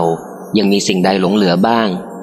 เบญจมาศที่ยับเยินยังเปลี่ยนต้นใหม่มาทดแทน ทะเลเลือดนองท่วมพระราชวัง ยังใช้น้ำชะล้างขัดถู แต่ชีวิตองค์รัชทายาทที่ตายอย่างงมงาย องค์ชายน้อย วิปลาสก่อการไม่รู้คิดจนถูกสังหาร กระทั่ง องค์ชายรองที่จงรักภักดี ยังต้องเชือดคอตนเอง เหล่านี้มีสิ่งใดทดแทนฮ่องเต้อาจเป็นผู้ชนะ แต่ผู้ชนะที่ยืนโดดเดี่ยวไม่เหลือใคร บนบันลังร้อนอาบเลือด มีสุขหรือไร จากวันนี้ไปจะไว้ใจใครได้ ต่อให้มีอายุยืนหมื่นปี ก็เป็นหมื่นปีบนความทุกข์เร่าร้อน แผดเผาทุกชั่วยาม มีหนามแหลมแห่งความหวาดระแวง คอยทิ่มแทงใจไปตลอดสิ้นอายุไข ผู้ยิ่งใหญ่ที่อาศัยความหวาดกลัวเป็นรากฐาน ย่อมคลอนแคลนหวั่นไหวง่าย ยิ่งใหญ่เท่าใดจำเป็นต้องยิ่งมากด้วยเมตตา มีแต่ความเมตตาเสียสละจึงจะได้รับความจงรักและพักดี สงสารก็แต่องค์ชายรอง พระองค์ทำสิ่งใดผิด ถึงต้องมาอยู่ตรงกลาง ระหว่างฮ่องเต้กับฮองเฮาเหตุใดจึงต้องเลือกระหว่างฆ่าแม่กับฆ่าตัวตาย ผลของการฆ่ามารดา คืออเวจีมหานรก ผลของการฆ่าตัวตายด้วยจิตโทมนัสคืออบายภูมิอันยืดยาว พระองค์ต้องเลือกมิอาจไม่เลือก ผิดขององค์ชายรองมีอย่างเดียว คือการที่ต้องอยู่ในสังสารวัฏเมื่อตกอยู่ในวังวน ย่อมมีโอกาสร่วงหล่นลงอบายโดยง่าย ด้วยสภาพเลือกไม่ได้ไปไม่ถูก เช่นนี้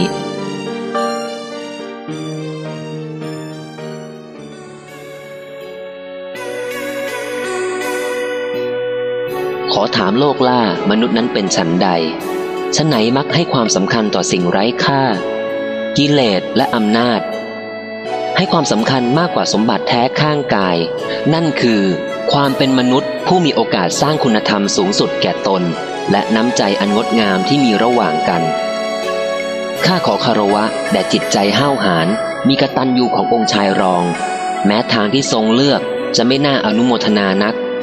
แต่มันย่อมดีกว่าอีกเส้นทางหนึ่งแน่นอนข้าได้แต่หวัง เมื่อใดที่องค์ชายผ่านการชดใช้แล้วมีโอกาสกลับมาเริ่มต้นใหม่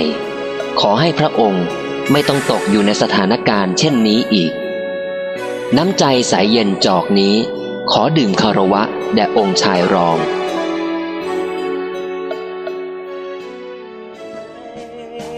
สิ่งที่เจอที่เห็นอยู่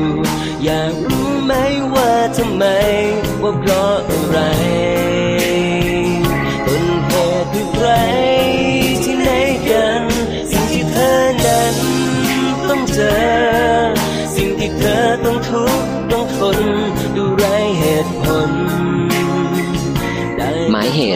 เทศกาลชุงเยิงเป็นที่รู้จักในชื่อเทศกาล 99 เพราะตรงกับวันที่ 9 กันยายน หรือวันที่ 9 เดือน 9 ที่มา นิตยสาร Movie Time ฉบับ 322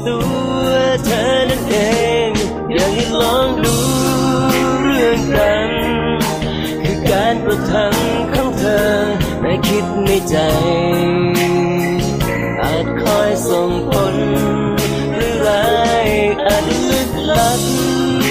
นคงกับการส่งผลของกันคือทำอะไร ทำดีหรือร้า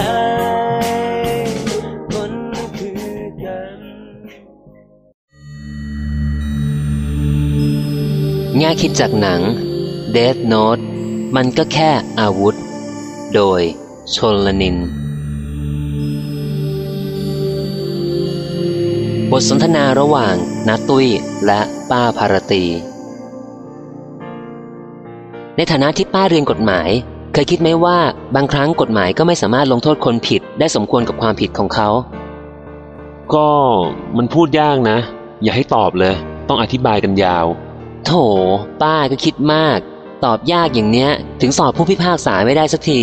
แล้วมันเกี่ยวอะไรกันยะ เรื่องสอบผู้พิพากษากับคำถามของน้าเนี่ย ไม่เกี่ยวหรอก แค่อยากจะหาเรื่องพูดเข้าเนื้อหาหนังน่ะ หนังที่จะเล่าเนี่ยเกี่ยวกับเรื่องในศาลเหรอ ไม่เกี่ยวหรอก แค่ใกล้เคียงเท่านั้นน่ะ เรียกว่าเป็นสารเตี้ยที่มีประเด็นน่าสนใจเรื่องหนึ่งดีกว่า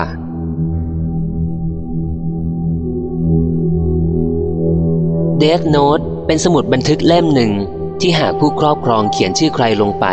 คนผู้นั้นจะตายภายใน 40 วินาทียางามิไลท์เด็กหนุ่มนักศึกษากฎหมาย ผู้กำลังผิดหวังกับกระบวนการยุติธรรม เขาเห็นคนผิดลอยนวลเพราะกฎหมายไม่อาจลงโทษได้หนำซ้ำคนชั่วนั้นยังลำพองใจ ไม่สำนึกในความผิดของตน กลับทำกลาง แสดงท่าใหญ่โตไม่กลัวใครข่มขู่คนที่อ่อนแอกว่าอย่างเห็นเป็นของสนุก ไลท์รู้สึกเจ็บแค้นผิดหวัง จนต้องโยนตำรากฎหมายทิ้งอย่างหมดศรัทธา แต่ทว่า สิ่งที่เขาได้มาทดแทนโดยบังเอิญคือ Death Note สมุดบันทึกที่สามารถใช้ฆ่าคน โดยเพียงแค่ คุณรู้จักหน้าและเขียนชื่อจริงของคนนั้นลงไป เขาก็จะตายสมใจคุณภายใน 40 วินาที แล้วเดนโนตนี่มันมีที่มาที่ไปยังไง มันเป็นสมุดของยมทูตที่บังเอิญทำตกไว้ ไลท์เลยเก็บมาใช้ประโยชน์ พูดเป็นการ์ตูนไปได้ ของแบบนั้นมีด้วยเหรอ แล้วยมทูตที่ไหนเขาพกสมุดบันทึกฆ่าคนแบบนี้กัน ก็หนังเรื่องเนี้ยทำมาจากการ์ตูนญี่ปุ่นจริง ๆ นี่ป้า รู้ว่าเป็นการ์ตูนก็อย่าสงสัยให้มากความนักสิ สนใจแค่เนื้อหากับสิ่งที่เขาอยากจะบอกก็พอ เอ้า ก็ได้ แล้วเป็นยังไงต่อ ยังอามิไลท์ทำตัวเป็นผู้พิพากษา และเพชฌฆาตลงโทษ สังหารคนผิดด้วยการใช้ชื่อว่าคีระเขาตามฆ่าพวกอาชญากรที่ลอยนวลโดยไม่ต้องรับโทษ เพราะช่องโหว่ทางกฎหมาย คนชั่ว คนโกงกินคอร์รัปชัน ที่ไม่มีใครเอาผิดได้เนื่องจากขาดหลักฐาน คนเลวที่พ้นผิดด้วยอำนาจบารมีเหนือกฎหมาย นักโทษต่างๆ ที่อยู่ในคุกด้วยความผิดที่ไม่น่าให้อภัย เหตุการณ์การตายที่ไม่มีใครรู้สาเหตุเช่นเนี้ยก่อให้เกิดกระแสสังคมสองด้าน ทางหนึ่ง ผู้คนชื่นชม ยินดี ที่มีคิระมาลงโทษคนผิด ลงทันคนชั่วแทนกฎหมายบ้านเมือง ทำให้อัตราการเกิดอาชญากรรมลดลงหวบห้าบ กระแสอีกด้านจะมองเห็นคิระเป็นฆาตกร สังหารผู้คนอย่างไร้ร่องรอย มือไม่เปื้อนเลือด ตั้งตนใช้อำนาจเถื่อน ตั้งสารเตี้ย พิพากษาโดยไม่สืบสาวว่า คนเหล่านั้นผิดจริงหรือไม่ตำรวจต่างหัวปั่น พยายามสืบหาตัวคิระอย่างคนตาบอดมืดแปดด้าน จนกระทั่งได้ร่วมมือกับแอล นักสืบอัจฉริยะที่ไม่ชอบแสดงตัวตน แต่เคยช่วยตำรวจคลี่คลายคดียากๆมามากมายทำให้พอคลำทางหาคิระได้ชัดเจนขึ้น ยิ่งแอลกับตำรวจไล่ต้อน สืบหาคิระเข้าใกล้มากเท่าไหร่คิระก็ยิ่งดิ้นรนฆ่าคนมากขึ้นเท่านั้น คราวเนี้ยคนที่เขาฆ่าไม่ใช่แค่คนชั่วคนเลวเท่านั้น แต่รวมถึงตำรวจ FBI ที่ติดตามแกะรอยเขาด้วย ถึงตรงเนี้ย ป้าว่ายังามิไลหรือเจ้าคิระเนี่ย เป็นคนดีหรือคนเลว เป็นคนที่เห็นผิดหืมเขาเห็นผิดตั้งแต่เริ่มฆ่าคนแล้ว ต่อให้คนคนนั้นจะเลวแสนเลวแค่ไหน เขาก็ไม่มีสิทธิ์ฆ่า ต่อให้มือไม่เปื้อนเลือด แต่บาปก็เกิดแล้ว ไม่ใช่ว่าฆ่าคนเลวแล้วไม่ผิดฆ่าคนดีถึงจะผิดซะหน่อย พูดอย่างนี้ป้าคงจะว่าเรื่องพวกเนี้ยต้องให้กรรมไล่ล่ากฎแห่งกรรมทำหน้าที่เองใช่ไหม ความจริงมันก็เป็นอย่างนั้นอยู่แล้ว ถ้าเรายื่นมือเข้าไปยุ่งเกี่ยว ก็เท่ากับเราได้สร้างกรรมใหม่ขึ้นมาเหมือนกัน และคนฉลาดที่มีสติดีๆที่ไหนอะ จะไปควานหาบาปใส่ตัวแบบนั้น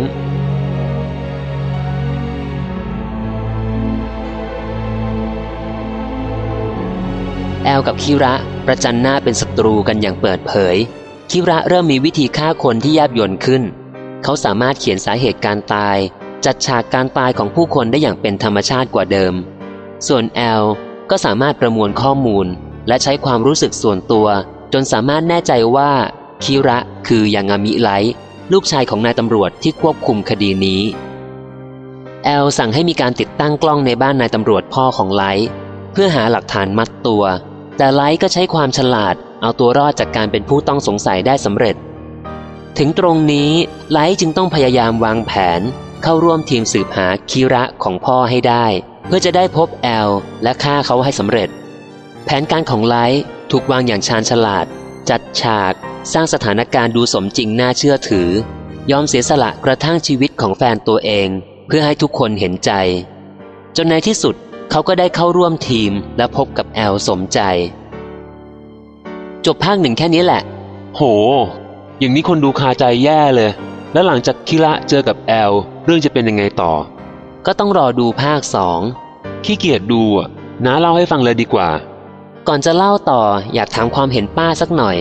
ว่าเจ้ายังามิไลท์เนี่ยเป็นคนยังไง นอกจากที่ป้าบอกตอนแรกว่าเป็นคนที่เห็นผิด พูดตามตรงนะ เมื่อก่อนน่ะ ป้าก็อยากให้คนชั่วคนเลวตายหมดโลกเหมือนกัน เหลือแต่คนดีๆไว้โลกจะได้สงบสุข แต่ความจริงมันเป็นไปไม่ได้ ตอนนี้มองเห็นแล้วว่า ใจคนมันเปลี่ยนแปลงตลอดเวลา เดี๋ยวดีเดี๋ยวร้าย ในคนคนเดียวกันเนี่ย มีทั้งพระเอกและผู้ร้ายอยู่ในตัวด้วยกันทั้งนั้น โลกมันเป็นอย่างนี้ คนมันก็เป็นอย่างนี้ สิ่งที่ไลท์ทำในตอนแรก หลายคนอาจชื่นชมว่าเขาทำสิ่งที่ดี พดุงความยุติธรรม ช่วยให้โลกปลอดภัยจากคนเลว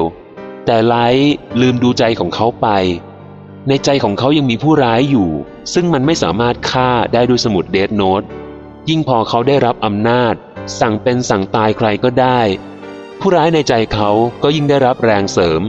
ถูกอำนาจความหลงครอบงำทำให้เขาถลำลงไปในบ่วงบาป เกินกว่าจะชักเท้ากลับคืน จนตอนหลังก็ฆ่าได้แม้แต่แฟนตัวเอง โดยไม่รู้สึกผิดแม้แต่นิดเดียว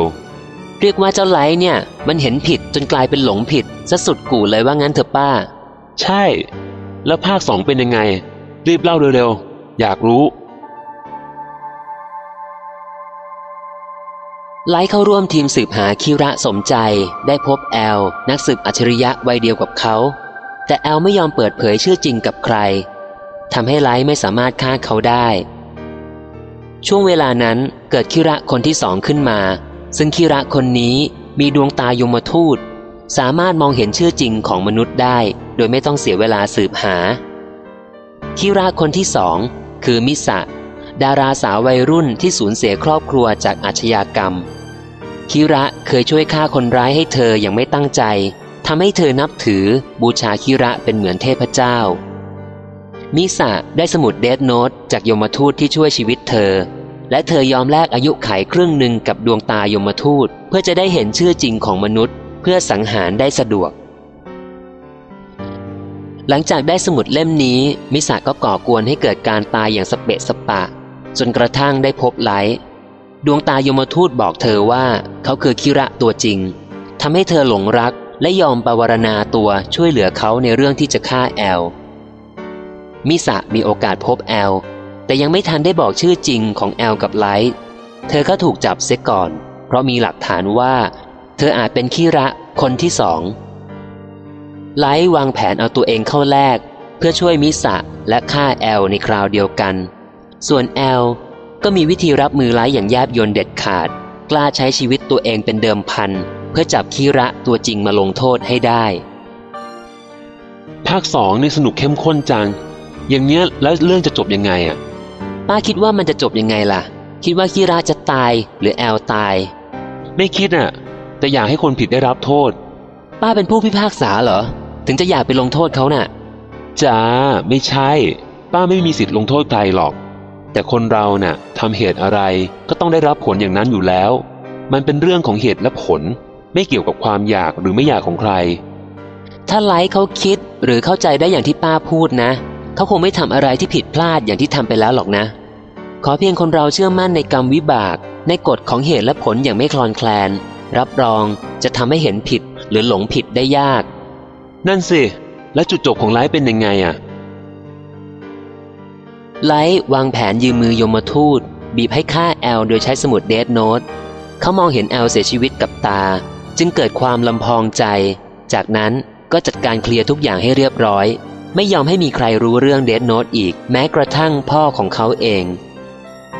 น่าเสียดาย แผนการของไลท์พลาดไปก้าวหนึ่ง เพราะแอลยอมใช้ชีวิตตัวเองเข้าแลกโดยชิงเขียนกำหนดวันตายของตัวเองลงในเดทโนตก่อน จึงทำให้การลงชื่อสังหาร โดยยมทูตไม่เป็นผลนำซ้ำยังกระชากหน้ากากของไลท์ออกมาสำเร็จ สุดท้าย ไลท์ก็ต้องตายลงด้วยเดทโนตจากการเขียนของยมทูต ผู้ไม่สามารถทนมองดูความชั่วช้าของไลท์ได้อีกต่อไป เรื่องก็จบลงแค่นี้แหละ น่าสงสารแอลนะ ที่ยอมเอาชีวิตตัวเองเข้าแลกให้กับงานเนี้ย แต่ถ้าไม่ทำอย่างนี้ก็ไม่รู้จะหาวิธีไหนกระชากหน้ากากคิระออกมาได้เหมือนกัน ถ้าป้าได้ดูในหนังนะ จะรู้สึกเลยว่าให้แอลเลือกตายอย่างสงบแบบเนี้ยดีแล้ว ไม่งั้นนะ เขาอาจต้องตายด้วยโรคเบาหวาน ไม่ก็ไขมันอุดตันเส้นเลือด เพราะนั่งดูมาสองภาคสี่ชั่วโมงเนี่ย ทุกฉากที่แอลออกมา พี่แกต้องมีขนมนมเนยกินอย่างไม่ขาดปากตลอดเวลา ยังสงสัยอยู่เลยว่า กินของหวานหนักขนาดเนี้ยทำไมไม่ยักอ้วน อิจฉาละสิตัวเองอะอ้วนเอาอ้วนเอา เอาเหอะ ป้าอย่าพูดเรื่องแสลงใจเลย สรุปว่าจะดูหนังเรื่องนี้ไหมเดี๋ยวเอาวีซีดีมาให้ยืม ก็น้าเล่าสละเอียดขนาดเนี้ยจะดูทำไมอีกล่ะเอาเผื่อจะได้แง่คิดอะไรดีๆ เพิ่มเติมอีกไงอย่างผมดูเรื่องนี้จนจบทั้งสองภาคนะ รู้สึกได้เลยว่า ไอ้เจ้าเดดโนตน่ะ มันไม่ได้น่ากลัวอะไรเลย มันก็แค่อาวุธอย่างหนึ่งเท่านั้นน่ะ ถ้าวางเฉยๆ มันก็ไม่มีพิษมีภัยอะไรกับใคร ที่ร้ายกาจและน่ากลัวจริง ๆ คือใจของคนที่ใช้มัน โดยเฉพาะใจที่ถูกครอบงำด้วยโทสะโมหะอย่างแรงๆนี่แหละ มันน่ากลัวที่สุด เพราะต่อให้ไม่มีเดดโนตคนคนนั้นก็ยังสามารถทำอันตรายต่อคนรอบตัวได้อย่างเกินคาดเหมือนกัน อืม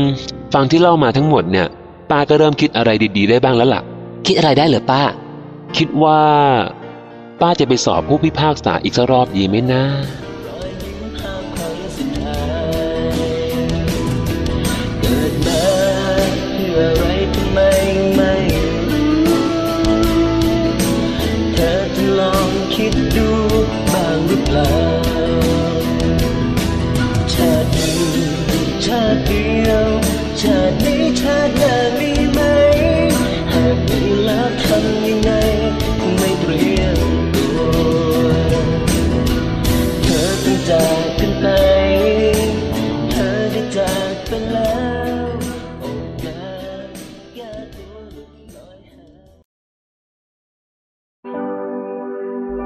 อลัมน์แง่คิดจากหนัง ตอน Monster Inc. วายร้ายตัวน้อย โดยชนลนิน การละครั้งหนึ่งนานมาแล้ว มีเด็กดื้อคนหนึ่งไม่เชื่อฟังพ่อแม่ ถึงเวลานอนไม่ยอมนอน ห่วงแต่เล่น ดูทีวี ตอนเช้าเลยงอแงไม่ยอมตื่นไปโรงเรียน ระวังนะ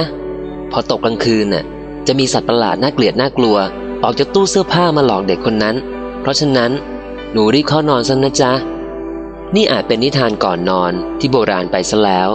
ถ้าให้ทันสมัยอีกนิดต้องเล่าว่า เมื่อไม่กี่ปีมานี้เอง ในเมืองสัตว์ประหลาดได้เกิดเหตุการณ์ปั่นป่วนขึ้น มีมนุษย์เด็กคนหนึ่งพัดหลงเข้ามาทำให้เหล่าสัตว์ประหลาดทั้งหลาย เกิดความหวาดกลัวก่อโกลาหลกันยกใหญ่ เพราะตอนนั้นใครๆก็คิดว่ามนุษย์เด็กเป็นภัยร้ายแรง ถ้าใครโดนเข้าจะเหมือนติดโรคร้ายไม่มีทางรักษา แต่เมืองสัตว์ประหลาด จำเป็นต้องใช้เสียงหวีดร้องจากความหวาดกลัวของมนุษย์เด็ก มาเป็นพลังงานขับเคลื่อน จึงส่งกลุ่มสัตว์ประหลาดใจกล้ามากฝีมือ ออกไปหลอกหลอนเด็กๆ เพื่อให้ได้เสียงหวีดร้องกลับมา ทั้งที่ตัวเองก็กลัวแทบตาย เจมส์พีซันลิแวนสัตว์ประหลาดสุดยอดนักหลอกมนุษย์เด็ก กลับทำงานพลาด พามนุษย์เด็กเข้าเมืองโดยไม่รู้ตัวทำให้ประชากรสัตว์ประหลาด แตกตื่น หวาดกลัวทุกหัวระแหง ก่อนที่เขาและมนุษย์เด็กจะสอนให้เหล่าสัตว์ประหลาดรู้ว่า เสียงหวีดร้องด้วยความหวาดกลัว อาจสร้างพลังงานขับเคลื่อนเมืองก็จริง แต่เสียงหัวเราะจากใจที่เบิกบานเป็นสุข กลับให้พลังงานที่สะอาด บริสุทธิ์มากกว่านับร้อยร้อยเท่า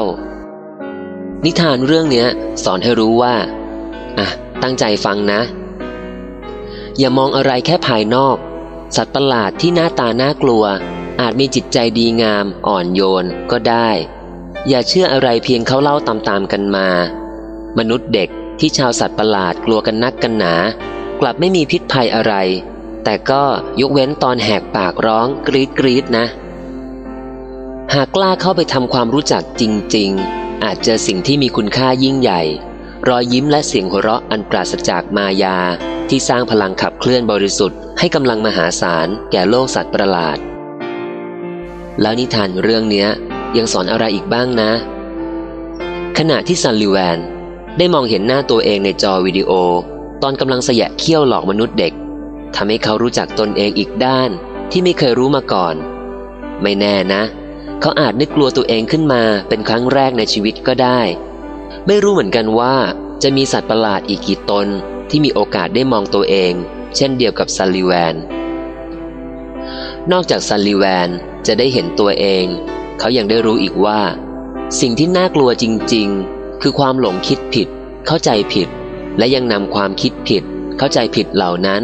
มาเผยแพร่ให้ชาวเมืองหลงเชื่อตามด้วย ความน่ากลัวของเจ้าวัยร้ายมนุษย์เด็ก ตอนแหกปากร้องกรีดกรีดเอาแต่ใจ อาจชวนให้ใครๆวิ่งหนี ไม่อยากอยู่ใกล้ แต่ถ้าเราเข้าไปเพื่อรู้ในสิ่งนั้นจริง ๆ จะเห็นว่า ไม่มีมนุษย์เด็กคนไหน ร้องกรีดกรีดได้ตลอดเวลา เหนื่อยเมื่อไหร่ก็เงียบ มีนมกินก็หยุด พอง่วงก็หลับทำตัวเป็นแค่ผู้ดูกันบ้างสิ และจะเห็นทั้งเวลาเจ้าวัยร้ายตัวน้อย กรีดร้อง ดื้อรั้น เล่นสนุก นิ่งเงียบ และเวลาที่เขายิ้มแย้ม หัวเราะเอิกอากแจ่มใส และไม่นานวัยร้ายตัวน้อยนั้นก็จะเติบโตและจากไป โดยที่เราไม่ต้องเอ่ยปากไล่สักคำ นิทานจบแล้ว รีบเข้านอนแต่หัวค่ำนะ ถ้าพรุ่งนี้งอแงไม่ยอมตื่นไปโรงเรียนแล้วก็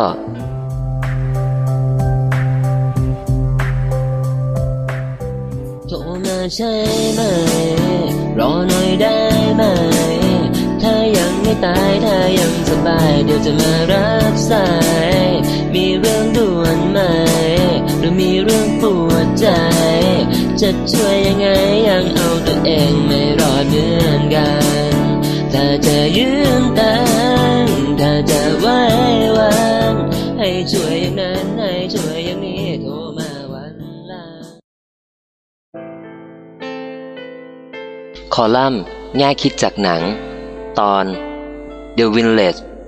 ที่นี่ไม่มีใครรู้ หมู่บ้านแห่งนี้สุขสงบ โอบล้อมด้วยผืนป่ากว้าง ทุกครอบครัวใช้ชีวิตเรียบง่าย สมถะ บริสุทธิ์สะอาด เหมือนสังคมในอุดมคติทว่าภายใต้ภาพอบอุ่น รื่นรมราวกับเมืองในฝันนั้น กลับมีความลึกลับซุกซ่อนอยู่ทุกหลืบมุม ความหวาดกลัวแฝงเร้นทุกอนูบรรยากาศ คลื่นความหวาดระแวงผสานในทุกฝีก้าว ทุกลมหายใจ ใครอยากพักพิง ฝากกาย ฝากชีวิตไว้ที่หมู่บ้านแห่งนี้บ้าง ถ้าใครรู้ตอนจบหนังของเอ็มไนท์ชยามาลานก่อน รับรองว่าจะทำให้อรรถรสการดูหนังหดหายไปเกินครึ่งแน่ ถึงอย่างนั้นหนังเรื่อง The Village ก็มีแง่มุมน่าสนใจที่ควรพูดถึงไม่น้อย มันเป็นเรื่องราวของคนกลุ่มหนึ่ง ซึ่งได้รับบาดแผลมาจากสังคมเมือง พวกเขาต้องสูญเสียครอบครัว คนรัก จากอาชญากรรม ทำให้เกิดความเห็นตรงกันว่า ควรสร้างเมืองใหม่ที่บริสุทธิ์ สะอาด ท่ามกลางธรรมชาติ ไม่มีอาชญากร ไม่มีอาชญากรรม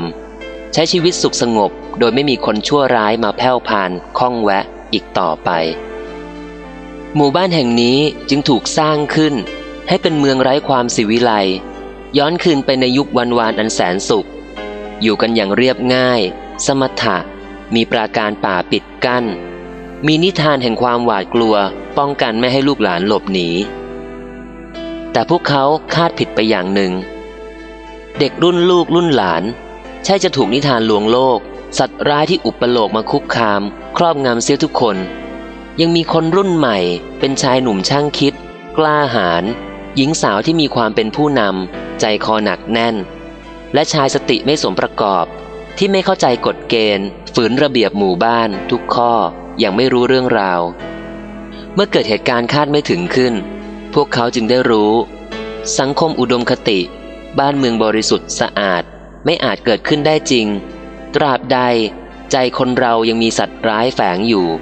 มีปีศาจที่พร้อมจะออกทุกเมื่อ ยามประสบเหตุมากระตุ้น เพราะความไม่รู้ คนเราจึงเกิดความกลัว เพราะเกิดความกลัวจึงพยายามสร้างสิ่งภายนอกมาปกป้อง พวกเขากักขังตัวเอง พยายามสร้างสังคมดีงาม ก็ด้วยความหวาดกลัว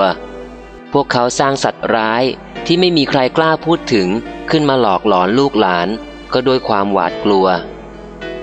พวกเขายอมให้คนที่ตนเองรักผูกพัน ตกตายโดยไม่ยอมไปขอยาดีๆ ทันสมัยจากโลกภายนอก ก็เพราะความหวาดกลัว พวกเขาไม่อาจรู้ได้เลยว่า สิ่งที่น่ากลัวแท้จริง ไม่ใช่อาชญากร คนร้าย หรือโลกโสมมเบื้องนอก แต่มันคือใจของพวกเขาเอง ใจที่สร้างสัตว์ร้าย ใจที่สร้างกำแพงหนา ใจที่เกาะเกี่ยวกับอดีตอันเจ็บช้ำ ใจที่วาดภาพความกลัวขึ้นมา และใจที่ไม่กล้าต่อสู้เผชิญหน้ากับความจริง ความจริงที่ว่าโลกมันเป็นเช่นนั้นเอง มีสุขต้องมีทุกข์ มีเรื่องดี ต้องมีเรื่องร้าย มีเรื่องน่าพอใจ ก็มีเรื่องชวนเสียใจ มีได้รับก็มีสูญเสีย มันเป็นของคู่กัน เป็นของคู่โลก ไม่มีใครไปบิดเบือนแก้ไข ไม่มีใครไปสั่งให้มันมีแต่สุข ดีหรือน่าพอใจอย่างเดียวได้ เมื่อกล้าเผชิญหน้ากับความจริง พวกเขาจะเห็นทุกสิ่งที่ผ่านมาต้องเคลื่อนจากไปทั้งนั้น โลกไม่มีสิ่งใดคงทนเที่ยงแท้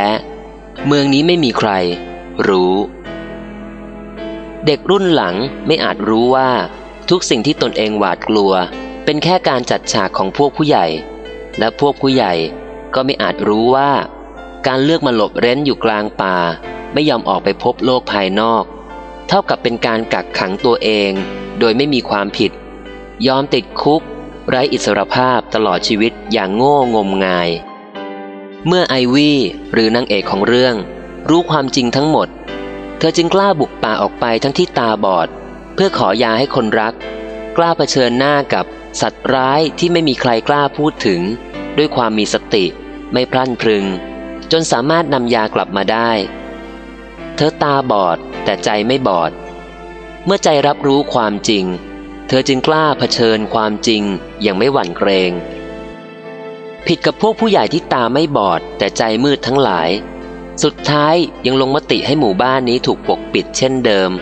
กักขังตัวเองและลูกหลานให้อยู่ในคุกแห่งความไม่รู้ชั่วกาลนานกำแพงอวิชชา ความไม่รู้ ช่างสูงเยี่ยมเทียมฟ้า มันปกปิดสายตา ปกปิดจิตใจผู้คนมาเนิ่นนานชั่วกับกัน สร้างภาพ สร้างภพ ให้พวกเราหลงวนเวียนอยู่ในคุกแห่งภพชาติที่สูงสูงต่ำต่ำโดยไม่มีกำหนดพ้นโทษ นอกจากวิชาหรือความรู้จริงเท่านั้น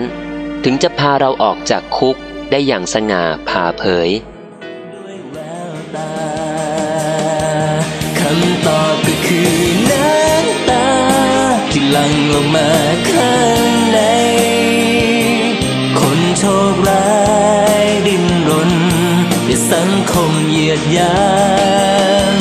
ผิดมากใช่ไหมคนดีที่ฉันเลือกเกิดไม่ได้ อย่าทำร้ายฉันอีกเลย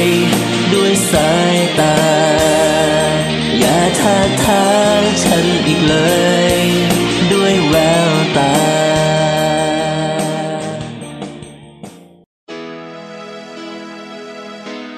คอลัมน์แง่คิดจากหนัง เรื่อง บั้งไฟศรัทธา 15 ค่ำเดือน 11 โดย ชนลนิน ระหว่างทำความดีกับละเว้นความชั่ว สิ่งไหนทำยากกว่ากัน ระหว่างทำสิ่งที่ดี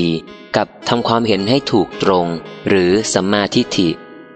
สิ่งไหนทำยากกว่ากันสองคำถาม เกิดขึ้นเมื่อได้ดูหนังเรื่อง 15 ค่ำเดือน 11 หนังเปิดเรื่องด้วยฉากดำน้ำเอาลูกบ้างไฟไปวางตามจุดต่างๆ ใต้แม่น้ำโขง บอกให้รู้กันเลยว่าบ้างไฟพญานาคในหนังเรื่องเนี้ยเกิดจากการกระทำของคน ถึงหนังจะเฉลยปัญหาที่คนดูอยากรู้เสียตั้งแต่ต้นเรื่อง ก็ใช่จะทำให้หนังหมดสนุก เนื้อหาเจตนาจริง ผู้สร้างไม่ได้เน้นประเด็นเรื่อง การตามหาความจริง เกี่ยวกับปรากฏการณ์บั้งไฟพญานาค แม้จะพยายามให้ข้อมูล ความเชื่อ ครบทุกด้านก็ตามศรัทธาต่างหากคือสิ่งที่ต้องการบอกต่อผู้ชม คาน เด็กกำพร้าถูกเลี้ยงโดยพระทางฝั่งลาว เขาคิดมาตลอดว่า การที่หลวงพ่อ พระลูกวัดและตนเอง ช่วยกันทำบั้งไฟพญานาคให้คนดูทุกวันออกพรรษานั้น เป็นเรื่องที่ดี เป็นงานบุญ งานกุศล จนกระทั่งโตขึ้น มีโอกาสไปเรียนที่กรุงเทพ พบเห็นโลกกว้าง พบว่าเรื่องบั้งไฟพญานาคกลายเป็นที่สนใจของมหาชน ผู้คนนับแสน แห่แหนมาดูเพิ่มขึ้นทุกปี นักวิทยาศาสตร์ ผู้เชี่ยวชาญต่างมุ่งหน้ามาศึกษา ค้นคว้าหาความจริงมาตีแผ่จับผิด ประกอบกับเพื่อนที่ร่วมดำน้ำวางลูกบังไฟด้วยกัน เกิดจมน้ำตาย เขาจึงเกิดความกลัว ลังเล สงสัย สิ่งที่เขาทำเป็นความดีจริงหรือไม่ กลับจากกรุงเทพครั้งนี้ คารไม่ได้มาช่วยวางลูกบังไฟอย่างเคยทำทุกปี เขามาเพื่อบอกกับหลวงพ่อว่า ต่อแต่เนี้ยจะไม่ช่วยลงไปวางลูกบังไฟอีกแล้ว เรื่องของหนังจากนี้เป็นการประทะกันระหว่างเหตุผลของคารกับศรัทธาของหลวงพ่อ หลวงพ่อยืนยันการทำบั้งไฟพญานาคเป็นความดี ได้สร้างกุศล ให้ผู้คนหันมาศรัทธาเลื่อมใสพระพุทธศาสนาคารแย้งว่า มันเป็นการหลอกลวงผู้คน หากถูกจับได้จะเป็นผลเสียมากกว่าผลดี ถ้าไม่มีบั้งไฟพญานาค คนเขาจะยังไหว้พระอยู่ไหมหลวงพ่อ และถ้ามีบั้งไฟเยอะๆแต่แม่น้ำคนเขาจะไหว้พระมากกว่าเดิมหรือเปล่า เหตุผลของคารทำให้หลวงพ่อเถียงไม่ออก ชาวพุทธเรากราบไหว้พระพุทธเจ้าด้วยเหตุใด เพราะศรัทธาในธรรม หรือชื่นชมต่อปาฏิหาริย์เมื่อหาคนลงไปวางลูกบังไฟใต้น้ำไม่ได้ หลวงพ่อจึงต้องออกเรือ ดำน้ำไปวางลูกบังไฟด้วยตัวเอง และนั่นคือ วาระสุดท้ายของหลวงพ่อ ถามว่าหลวงพ่อเป็นพระที่ดีไหม คงตอบยาก หากจะเอาพระธรรมวินัยมาจับ การกระทำของหลวงพ่อถูกต้องเหมาะสมตามพระธรรมวินัยหรือไม่ น่าจะตอบง่ายกว่า แน่นอน ย่อมไม่ถูกต้อง พระพุทธองค์ไม่ทรงสรรเสริญส่งเสริมให้พระภิกษุแสดงปาฏิหาริย์โดยเฉพาะ ปาฏิหาริย์หลอกลวงผู้คนอย่างนี้ทว่ายามเห็นสีหน้าหลวงพ่อตอนออกเรือเพื่อไปดำน้ำวางลูกบั้งไฟทำให้นึกตำหนิไม่ลง สีหน้านั้น เปี่ยมด้วยศรัทธาแรงกล้า เชื่อมั่นต่อสิ่งที่ตนคิดว่าทำดีจนหมดใจ ระหว่างทำสิ่งที่ดีกับการทำความเห็นให้ถูกตรงหรือสัมมาทิฏฐิ อย่างไหนยากกว่ากัน อดคิดไม่ได้ว่า หากหลวงพ่อใช้ศรัทธาต่อปาฏิหาริย์อันเปี่ยมล้นนั้นมาศรัทธาในธรรมแท้ของพระพุทธองค์ศรัทธาการดำเนินรอยตามทาง สติปัฏฐานสี่มุ่งมั่นปฏิบัติตนตามคำสอนแห่งองค์ศาสดาอย่างมอบกายถวายชีวิต เชกเช่นทำให้แก่พญานาคแล้ว สามแดนโลกธาตุคงมีโอกาสได้กราบ พระแท้ขึ้นมาอีกหนึ่งองค์แน่ ถ้าหากเจ้าลูกไฟสีแดงที่ขึ้นจากแม่น้ำโขงทุกวันออกพรรษา เป็นบั้งไฟที่พญานาคจุดถวาย เพื่อเป็นพุทธบูชาจริง ๆศรัทธาของเหล่านาคาจะแตกต่างอย่างไรกับศรัทธาของมวลหมู่สาธุชนที่นำดอกไม้ทูบเทียน มากราบบูชา คุณองค์ตถาคตด้วยใจเคารพ เมื่อเป็นเช่นนั้น ลูกบั้งไฟนี้คงมีคุณค่า ไม่มากไปกว่าดอกไม้ ทูบเทียนที่คนเรานำมาบูชาธรรม แด่องค์พระผู้มีพระภาคเจ้า ด้วยใจบริสุทธิ์เช่นกัน ต่างกันตรงไหน เมื่อมีศรัทธาเดียวกัน ปาฏิหาริย์อาจสร้างศรัทธา แต่ทำแท้แห่งพุทธองค์ต่างหาก พาให้คนพ้นทุกข์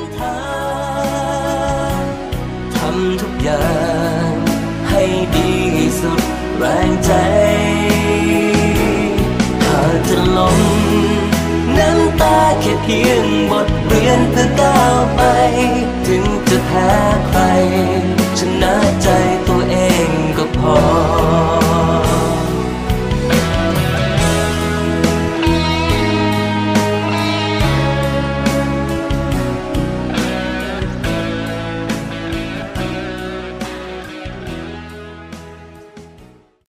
ตอน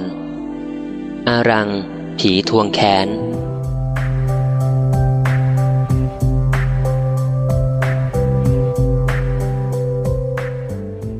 แกฆ่าฉัน ฉันจะตามฆ่าแก ต่อให้เป็นผีก็ไม่หายแค้น หนังสยองขวัญสายพันธุ์เกาหลีเรื่องนี้ มีกลิ่นอายเหมือนหนังไทยเรื่อง The Shutter กดติดวิญญาณไม่น้อย โดยเฉพาะการตามล่าล้างแค้น กลุ่มชายหนุ่มอารมณ์หื่นที่เคยก่อคดีข่มขืนมาก่อน หนังเล่าผ่านตำรวจหนุ่มสาวสองคนที่มีจุดมุ่งหมายในการเป็นตำรวจต่างกัน ตำรวจหนุ่มเขาเลือกอาชีพนี้เพื่อตามหาคนรักครั้งแรก ส่วนตำรวจสาว เธอเป็นตำรวจเพื่อตามล่าชายคนที่สร้างรอยด่างแก่ชีวิต ชายคนนั้นมีแผลเป็นที่ข้อมือ คดีที่ทั้งคู่ร่วมกันทำคือการตายปริศนาต่อเนื่องของชายกลุ่มหนึ่ง ซึ่งรูปการสอไปในแนวว่า พวกเขาจะโดน ผีหักคอ ยิ่งสืบลึกไปเท่าไหร่ ยิ่งเห็นว่าชายกลุ่มเนี้ยมีความสัมพันธ์โยงใย เคยร่วมกันข่มขืนสาววัยรุ่นคนหนึ่งเมื่อ 9 ปีก่อน และจนบัดนี้เธอก็ยังหายสาบสูญไร้ร่องรอย หนังหักมุมได้เจ็บ หลังจากหลอกคนดูมาตลอด ให้คิดว่าฆาตกรเป็นผีทวงแค้น แต่กลับเปิดเผยฆาตกรตัวจริง กลายเป็นนายตำรวจหนุ่มผู้ติดตามคดีนี้มาตลอด เขาบอกว่า มาเป็นตำรวจ เพื่อตามหาคนรักครั้งแรก คนรักคนแรกของเขาถูกข่มขืนและหายสาบสูญ เขาเก็บความแค้น ความรู้สึกผิดมาตลอด 9 ปี จนได้เป็นตำรวจ มีโอกาสแก้แค้น และตามหาคนรักเก่าคลายแม็กของหนังอยู่ตรงการเปิดเผย เงื่อนปมการตายของผู้หญิงที่ถูกข่มขืน กับชายตำรวจหนุ่มกำลังจะฆ่า คนที่ฆ่าคนรักเก่าของเขาตำรวจหญิงตามมาทัน บอกให้เขายอมมอบตัว แต่เขากลับท้าทายให้เธอฆ่าเขาด้วยการกรีดข้อมือตัวเองให้เป็นแผล แบบเดียวกับชายคนที่ตำรวจหญิงกำลังตามล่า ถ้าทำอย่างเนี้ยคุณคงจะฆ่าผมได้ง่ายขึ้น เขาบอกตำรวจหญิงไม่ยอมฆ่าเขาคำพูดที่เธอบอกตำรวจหนุ่ม เป็นคำพูดที่เธออยากส่งไปให้ถึงชายคนที่สร้างรอยด่างแก่ชีวิตของเธอ ฉันจะไม่ฆ่าคุณ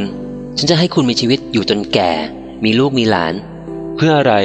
เพื่อให้เขาอยู่กับบาปกรรมของตัวเองไปตลอดชีวิตไงให้เขาคอยหวาดผวา ระแวงต่อผลกรรมที่จะมาทวงคืนในวันใดวันหนึ่ง ชีวิตที่ต้องแบกบาปผิด ทุรนทุรายในกรรมมืดไปชั่วชีวิต ย่อมไม่ใช่ชีวิตที่เป็นสุขแน่นอน เธอเชื่อในกรรมวิบาก มั่นใจในความยุติธรรมของการส่งผลกรรม เธออาจยังไม่สามารถอภัยให้คนคนนั้นได้อย่างหมดใจ แต่เธอไม่ต้องการก่อเวรเพิ่ม เพราะเธอเชื่ออย่างยิ่งว่า กรรม จะตามไล่ล่าชายคนนั้นเอง บทสรุปของสองตำรวจหนุ่มสาวนี้ต่างกัน ตำรวจหนุ่มที่จมอยู่กับความแค้น ก่อเวรด้วยการแก้แค้นทำให้เขาเลือกจุดจบที่เป็นการเริ่มต้นอัตภาพใหม่อันน่าสะพรึง เขาฆ่าตัวตาย ส่วนตำรวจสาวหลังจากปลงใจในกรรมวิบาก หมดความอยากไล่ล่าชายชั่ว จิตใจเธอก็เกิดการให้อภัยโดยไม่ต้องฝืน เธอไม่ต้องจมอยู่ในฝันร้ายที่หลอกหลอน ใจสว่าง เปิดกว้างพร้อมจะดำเนินชีวิตไปข้างหน้า โดยไม่มีรอยเสี้ยนใดมายอกคาใจอีก การแก้แค้นที่เด็ดขาดที่สุดคือ แผ่เมตตา ให้อภัย แต่ใจคนที่เป็นท่ากิเลสโลภโกรธหลง จะมีสักกี่คนที่ทำได้ ถ้ายังทำไม่ได้ก็ขอให้มั่นใจในกรรมวิบาก ให้วิบากกรรมทำงาน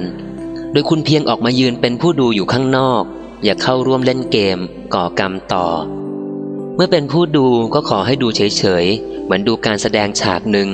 ถ้าผลมาไม่ทันใจ ไม่จำเป็นต้องเดือดร้อน หรือถ้าได้เห็นผลทันตา ก็ไม่ต้องร่วมสะใจ เป็นคนดูสนุกกว่าเป็นคนเล่นเองเยอะเลย ไม่เชื่อลองทำดูสิ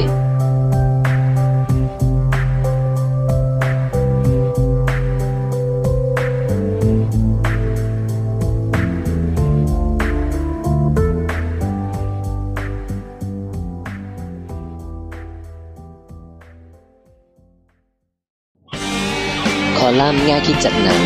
นิตยสารธรรมะใกล้ตัวฉบับที่ 9 ตอนคุยเรื่องความรักในหนังตำนานสมเด็จพระนเรศวร ภาคสองโดยชนลนินคืนเดียวก็เกี่ยวรวมเป็นพลังหากต้องแยกกันคงแรง